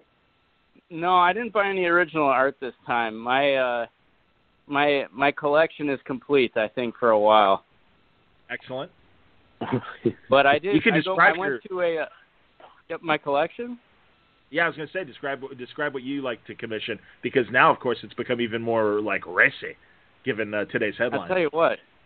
Yeah, I had no idea what was going to come of that whole deal, but I'll explain for the listeners about my collection. Uh, a Mhm. few years ago, I was at a uh, Wizard World convention and I saw that Art and Franco were doing sketches, and a friend of mine said, "Hey, you should go get a sketch from these guys. They're they're really nice, and uh, they'll do a sketch for you." I'm like, "Nah, no, you know, I that, that's all right. You guys go." And then I thought, "Well, wait a minute. All right, I have an idea." And I went over to Art and I said, "Hey, uh, would you would you be kind enough to draw me a uh, two-headed person? One head is the head of Don Knotts, and the other is the head of Bill Cosby." And he kindly he kindly Okay. drew that for me. And that was the Yeah, I said, yeah, right. Yeah, you said, "Oh yeah, man." And uh, you named it you named it Mr. Furley Huxtable. It was good. It was real good. And, and you decided to go with you could have picked any Don Knotts you wanted, but you decided to go with the Mr. Furley Don Knotts. Because that's the best. Mhm. one. No, So no, that no. was the Barney start. Life is the best Don Knotts. Who are you telling? Mhm. You're nuts. Because they were, yeah, because he was. uh They were both in in Doctor Huxtable's sweater. I remember That's that. right. yeah, yeah, I'm sharing sharing a little wool with uh, Bill Cosby. Yeah, yeah, yeah. Yeah. The uh, So that was you know, Hey, Andy. his original uh, Mhm. Bill Cosby's first sitcom, After I Spy, where he was the gym teacher, Mr. Kincaid. There was an episode of Mhm. that where where Don Knotts was a guest star. Oh, how you doing, Mr. Kincaid? I'm here to fix your telephone. How you doing? Hey man, pretty cool. Good to see you. Come on in, Thank you. man. Let's share a sweater. Yay! Mm, that's right. There's Yep. a mission, Well- Julie. Get the pugs. so that Mike was Norton. it. That was That's the cool. Mike Norton moment. Wow, I was I I, I was present for a live Mike Norton moment. How about that? There you go. I think that your- I think that tell your Don. Knotts' Bill Cosby sketch is the first time we met too, right? I think that Tell is the first time down we met. where he touched you. and then and then our paths would cross later with when you donned on the Spidey suit and showed up. That's correct. Yeah, comics. Yes, when for listeners, when you come to Aw Yeah Comics and we have an event, and you see Spider-Man uh, lurking around, it is Skokie Spidey in the in the outfit, and he fits the suit well. I've got a great picture that when I eventually do the word balloon book will be probably on the back of the Mhm. cover of me interviewing Skokie Spidey in character. So it- we're right in front of Yeah. Aw Yeah Comics. We're I having like, a I like that he's on the Yeah. podcast. Yeah, I like that he's on the podcast now, and you can't see him because his secret identity is still intact. That's true. Yeah. Refer to Skokie Spidey. They'll never know. They'll never find Camposo. Is that how you say? Is that how you That's say your last name? Camposo. Yeah. It's close. It's, I'm- it's I'm a not really revealed. long. It's a long Italian last name. It's it's uh, Campobasso.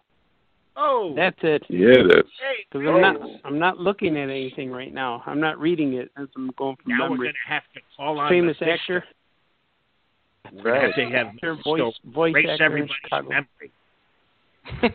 That's right. yeah, man, I'll tell you guys, I'm a I'm a friend of the pod. I love the pod. Oh, we know you. yeah. I'm glad you You're called in. awesome. Like, that's awesome. Yeah, I'm, I'm like glad to be here. Do you I, like uh, the pod better with or without Mighty Mike Negin? Just asking. That's good. I question. li- I like it. I like it with Mighty Mike Negin. Mighty Yeah. Mike Negin. I didn't get a chance to meet you, but I I saw you come. You were whipping around. You're a busy guy at that C2E2. I'll tell you what. Yeah, man. I get, I get around. I get around He's when people P.T. Barnum. me from my nap. Yeah, man.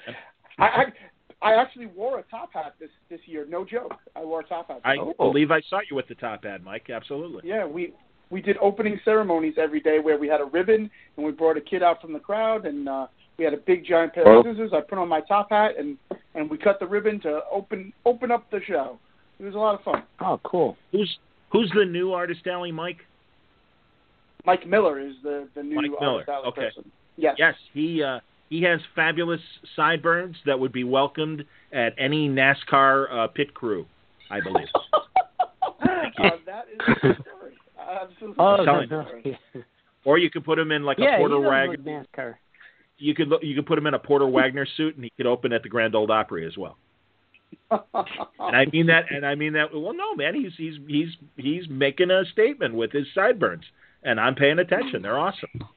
See, I, I picture does. him with, with I picture him with a top hat on a carriage with horses, like uh, like like strolling Hello. lovers through through Mi- through New York City, I thought like you were in going to say 1800s. Cinderella. Oh. they're going to put a bowl. hmm Yeah, I, Artie, I can Like see Gotham that. by Gaslight, exactly yeah. what you're talking about. I'll Oh, be right sure. back. Excellent. Yeah, thanks. Oh, Bye, He just did an I'll re- he, he just did an I'll be right back. yeah, So got Skokie it. Spidey, yeah. I got a, I got a question for Skokie Spidey. Sure. Mhm. What was your what was your favorite part of the show? C2E2. I my favorite. I have a couple favorites. I always like going through Artist Alley. That's that's my favorite place to go, and I like it because it's getting bigger every year. There's so much stuff to see there, so that's one of my favorite stops.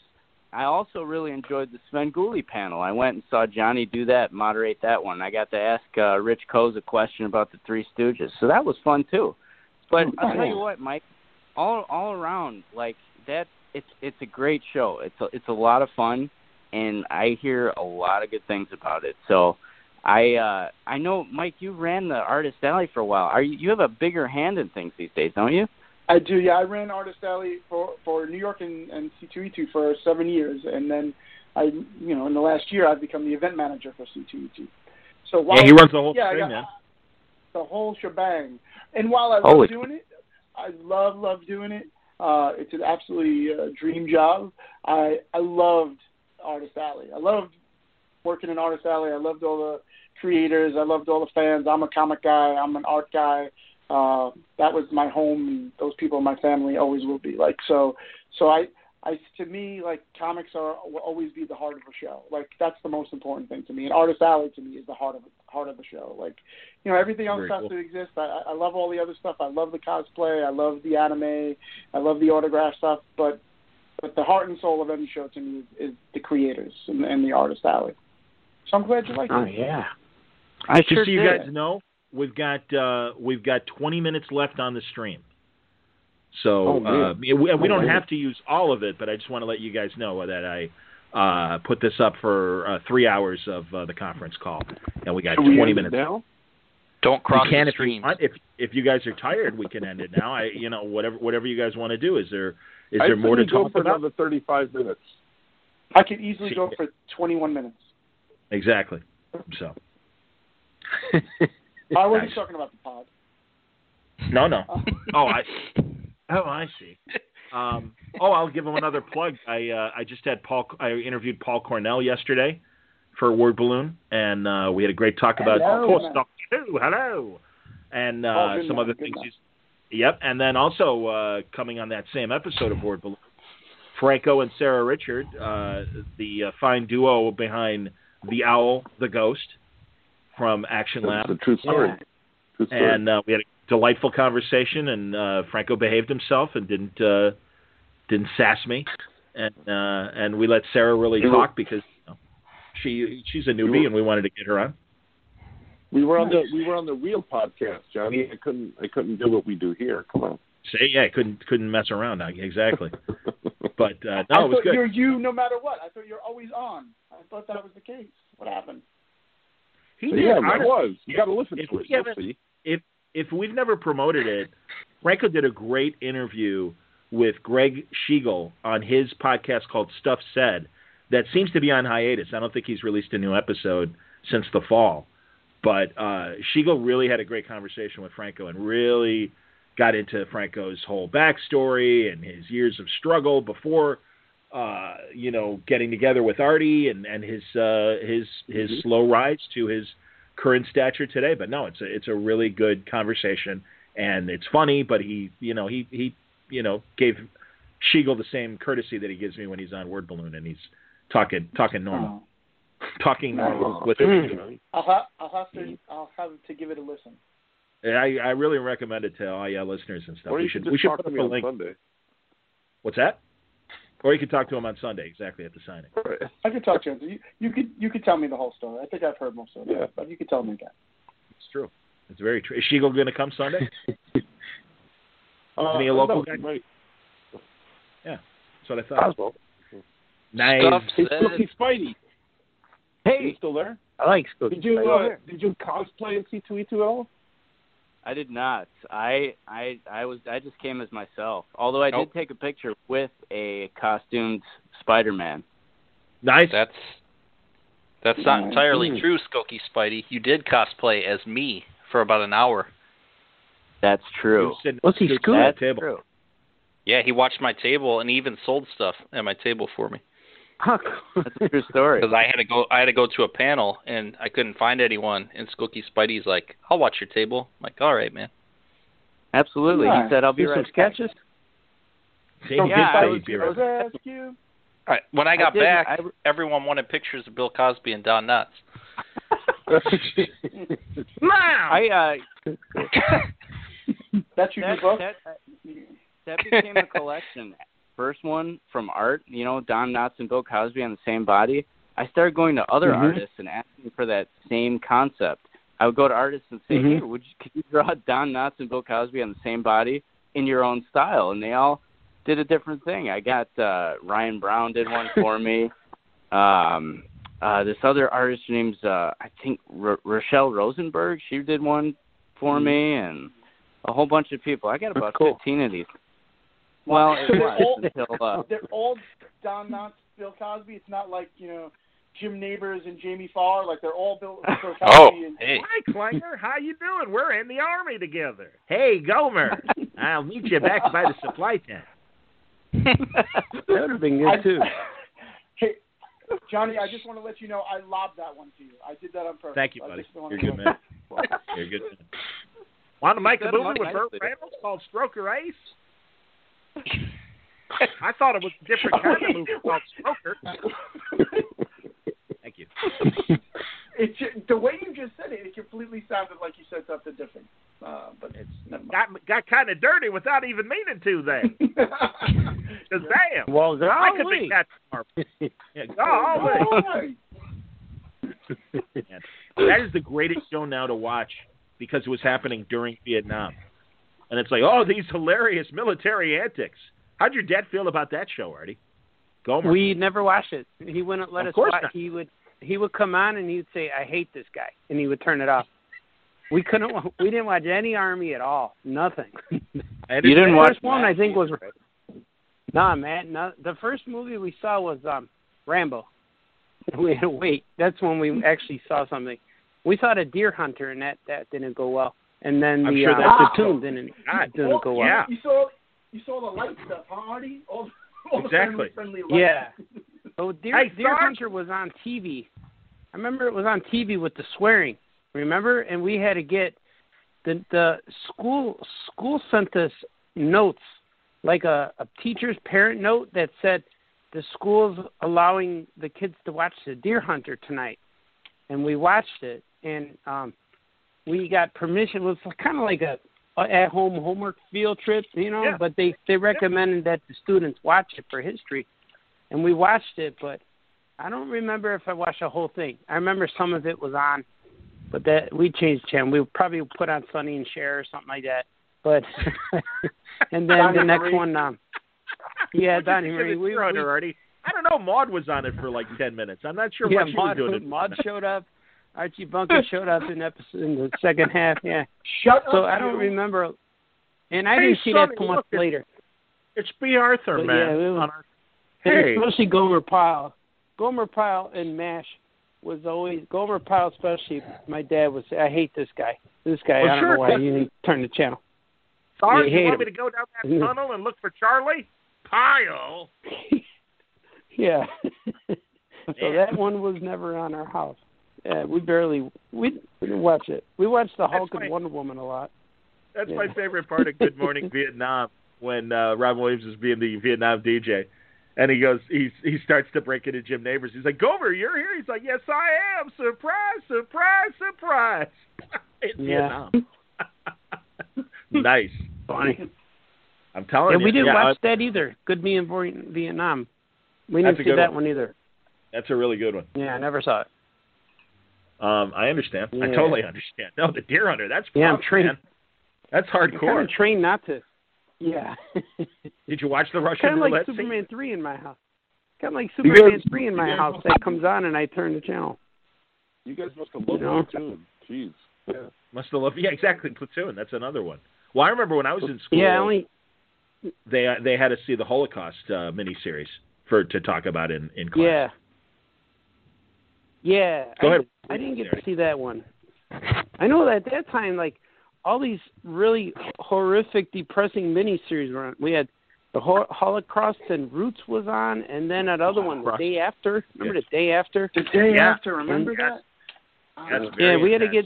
That was all like we all got notes sent home that we could watch. We should watch these. I didn't really watch any of them. Oh, boy, I'm, And I the was gonna day say, I'm after sure was parents were like, oh, scary. It was scary. Yeah. yeah, it was realistic. It was I Lawrence, know that, Kansas. um, it was it's where University of Kansas is, Lawrence, Kansas. That's the city that yeah. blew up. And I, Up real. oh, and I remember the guy coming out of the tunnel or the hole in the ground with his hair falling off, and Yeah, he was a Robards. famous guy. Yeah, Jason yeah, that guy. Yeah. He's and in every uh, time I see that guy from there, I always remember that. Yeah, that's right. Yeah. and uh, he's in the paper know. With Michael Keaton. He's the he's the um, managing editor of the uh, newspaper for Michael Keaton with him and um, what's her face, Marisa oh, Tomei. yeah. Good movie. Twelve I guess minutes it's left. like I guess it's I guess it's like if Superman three or Richard Pryor come on my TV now, I turn the channel. You know, like oh that guy, I hate that guy. yeah, but I like. I gotta channel. say again, Superman three. You gotta love Brad. It's oh, cool having Brad, Brad, I just want to Tear 'em just want apart. to tear him apart. Yeah, the But it's Smallville scenes are good. If you could, Yeah. if you could get through the scenes, just Smallville. Smallville Even when he scenes. saves little and- Timmy from the tractor. Yeah. Yep, and the junkyard fight with Clark against Superman. yeah. yeah. That's a great. That's a great scene. Yeah, you could. If you could see all that, then it's good.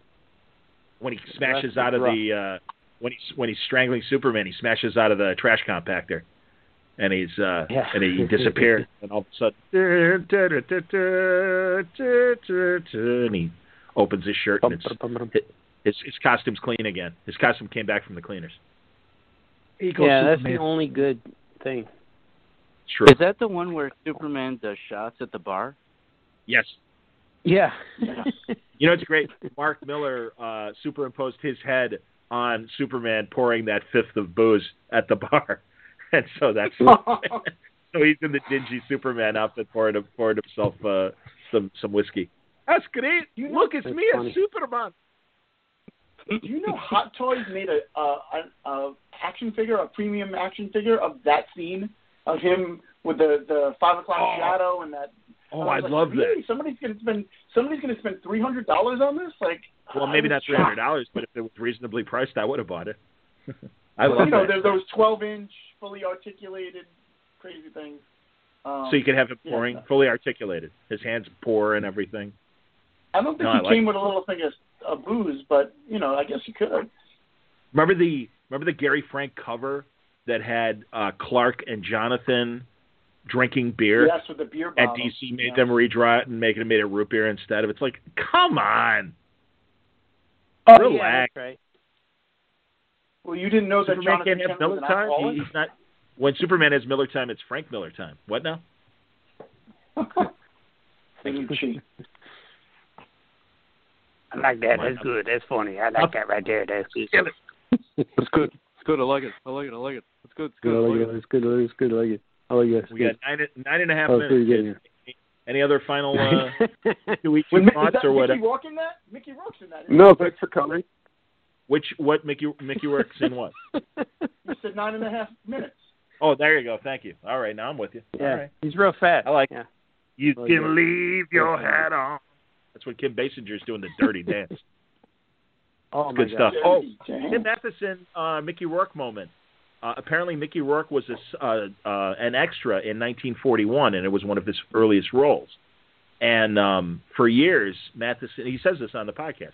For years, he'd run into Mickey, and Mickey would be like, "Tim, I don't know if you remember me. I'm Mickey Rourke. You know, we did my 1941. Oh yeah, Mickey, how you doing? Nice to see you again." And then all of a sudden, Mickey Rourke became a big star around nine and a half weeks in Diner and all that stuff. And he's like, "Mickey, good to see you." And he's like, "I, I don't know who you are." And it's like, wow, that's terrible. And it's like Wow. Tim Matheson is no slouch. He's no, you know, he's he's been the lead and certainly in enough great movies that d- demands respect and deserves respect. I'd say. Shame on Mickey Rourke. Yeah. Shame on you, Is it, un- whiplash. is it really? Yeah. Is it really unexpected? It's Mickey Rourke. You know, I told about him we had on my sports radio station Mickey Rourke on when he was boxing, and he was he was okay, but he couldn't help himself. He kept dropping f bombs every minute or 30, 30 seconds, and I was the engineer sitting on the hitting the delay button so they wouldn't go on the air.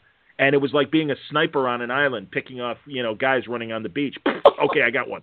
Okay, I got another one. But yeah, he just kept dropping bombs like a crazy man. Oh. So. I like that. There you go. All right, now we can wrap up if you want. We got seven minutes left. Wrap up. Wrapped up. I like it. Volume Wrapped one. up. Buy it now. Thanks for coming. Okay. Appreciate Dave it. Scheit, Scoot, Owl, the Hey, thanks, Owl. Yeah. thanks for host, special guest star uh, Skokie Spidey. Skokie Spidey Hey, appearing yeah. at a, a comic book store Surprise, Spider-Man. Nice to be here. I enjoyed this very much, you guys. I I really Are liked you it. uh, I like are you going to to be you at. Free Comic Book? I certainly am. I'll be at the store. I'll I'll I'll be in costume. Yeah, I'll All right, be now- there. I'll no be there secret I drawing, can looking at say. you. Artie will be there. That'll be Also, uh, Alejandro will be there. Say his name, Artie. Alejandro Tato. Yeah, yeah, we'll be here. We'll be doing our thing. It'll be Excellent. fun. So come on down. Beautiful downtown Skokie. Free comic book day. Oh yeah, Mhm. Where are comic. you going to be uh, Free Comic Book Day, Oh, yeah. Scooty? Um, uh, we're we're um spending it with the family this year. I'm taking free comic book day off. Could I've been traveling Wow. so much for these different shows. I- Yeah. Sadly, Uh, Sadly, I'll be taking Free Comic Book Day off likely as well. I might I might make it to the store, but probably not because I'll be doing traffic on the eights that evening. Yeah, next year I'll I'll try to make it back to Skokie unless Skokie Spidey takes my place. Yeah, I think he can. already It has on the pod. Yeah, there you So go. hmm But don't forget right. Harrison, We can New put York. the red. Go ahead. Yeah. I was going to say Harrison, New York on Sunday. Brother Bear. Yep. Yeah. Action 1000 Yes. signing. Got, um, Comics 1000. Is it this Sunday or is it next Sunday, Francis? This Sunday. 28th or the- Twenty second. This Sunday. Okay, so all right, we'll make we'll make sure this gets on the IF feed as well, so people know. But uh, if you were listening to the live stream, you know. So get out there. Jerry Ordway, Pete Mhm. Tomasi, Walt Weezy Simonson. Holy Christ, is that better? Lex Christ also Yeah. making a rare appearance. Lex Christ will be there too. He'll be very mad. He'll be the angry bald guy with no powers. He's mad. Yeah. Sure. Probably a green turtleneck. Yeah. You want uh, Yeah. fish and loaves? No problem. I'm going to cut these up real small, and everyone's going to get a little bit, just like my brother Jesus, right? Right? I wish my brother George was here. I I'm I want to Shan thank Dow. everyone What's for coming that? on the pod. What's that? I don't think I want to I don't think Artie's mom's gonna Oh. like this episode. Yeah, exactly. Not no. this part of it. Well, maybe Not she'll say it. She'll say it sounded like a phone call. Too many people on there. Exactly. It's a potty line. It's just like those one nine hundred numbers. Line, Hey, yeah. you want to talk to a really pretty girl? And it's like a bunch of guys. Where's the pretty girl? She's on the commercial. yeah, she couldn't be here. I'm Oh. running a potty line. Go ahead. Talk about whatever you want. You wait want to here talk she about boobs? comes. He's like, wait, here she comes. I'm gonna tear you apart, and your friend too. the best scene in Coming to America. want yes. thank our thank our special guest Mike Negin, Mighty Mike. Yay. Yes, Oh, Mighty yeah. Mike Keegan. Special Thank special surprise guest Skokie Spidey. When Michael Kemp Boso Huso. Yeah. And uh follow us when you see us. We're all over the internet. We're all over social media. If you see us, follow us, click on us, subscribe to us, all of that stuff. Yes. And uh I like All you right. very much, Lois. Like, great, very much. Love it. I like Pink very much, Lois. I like Pink very much, Lois. Uh, I like Pink and C2E2 very much, Lois. Oh. Yeah. Oh yeah, I like we Pink very much, Lois, and then Superman's the real character, and Clark Kent, he's a fake. Is that a K or a? Oh my god. We'll tell you the story later, Skokie Spider. you You missed that part of the broadcast. you just listened to the Oh Yeah podcast. Part of the Live. Word Balloon Net. on the Word Balloon Network. Oh yeah. Nice to meet you, Mighty Mike Negin. Nice to meet you too. hey, Hopefully hey. we'll get to meet in person next time at C2E2. That'd Next be time. fantastic. That would be fantastic. Next year. Right on. I'll see you there. All right. Okay. Bye bye. Bye bye. okay, bye bye.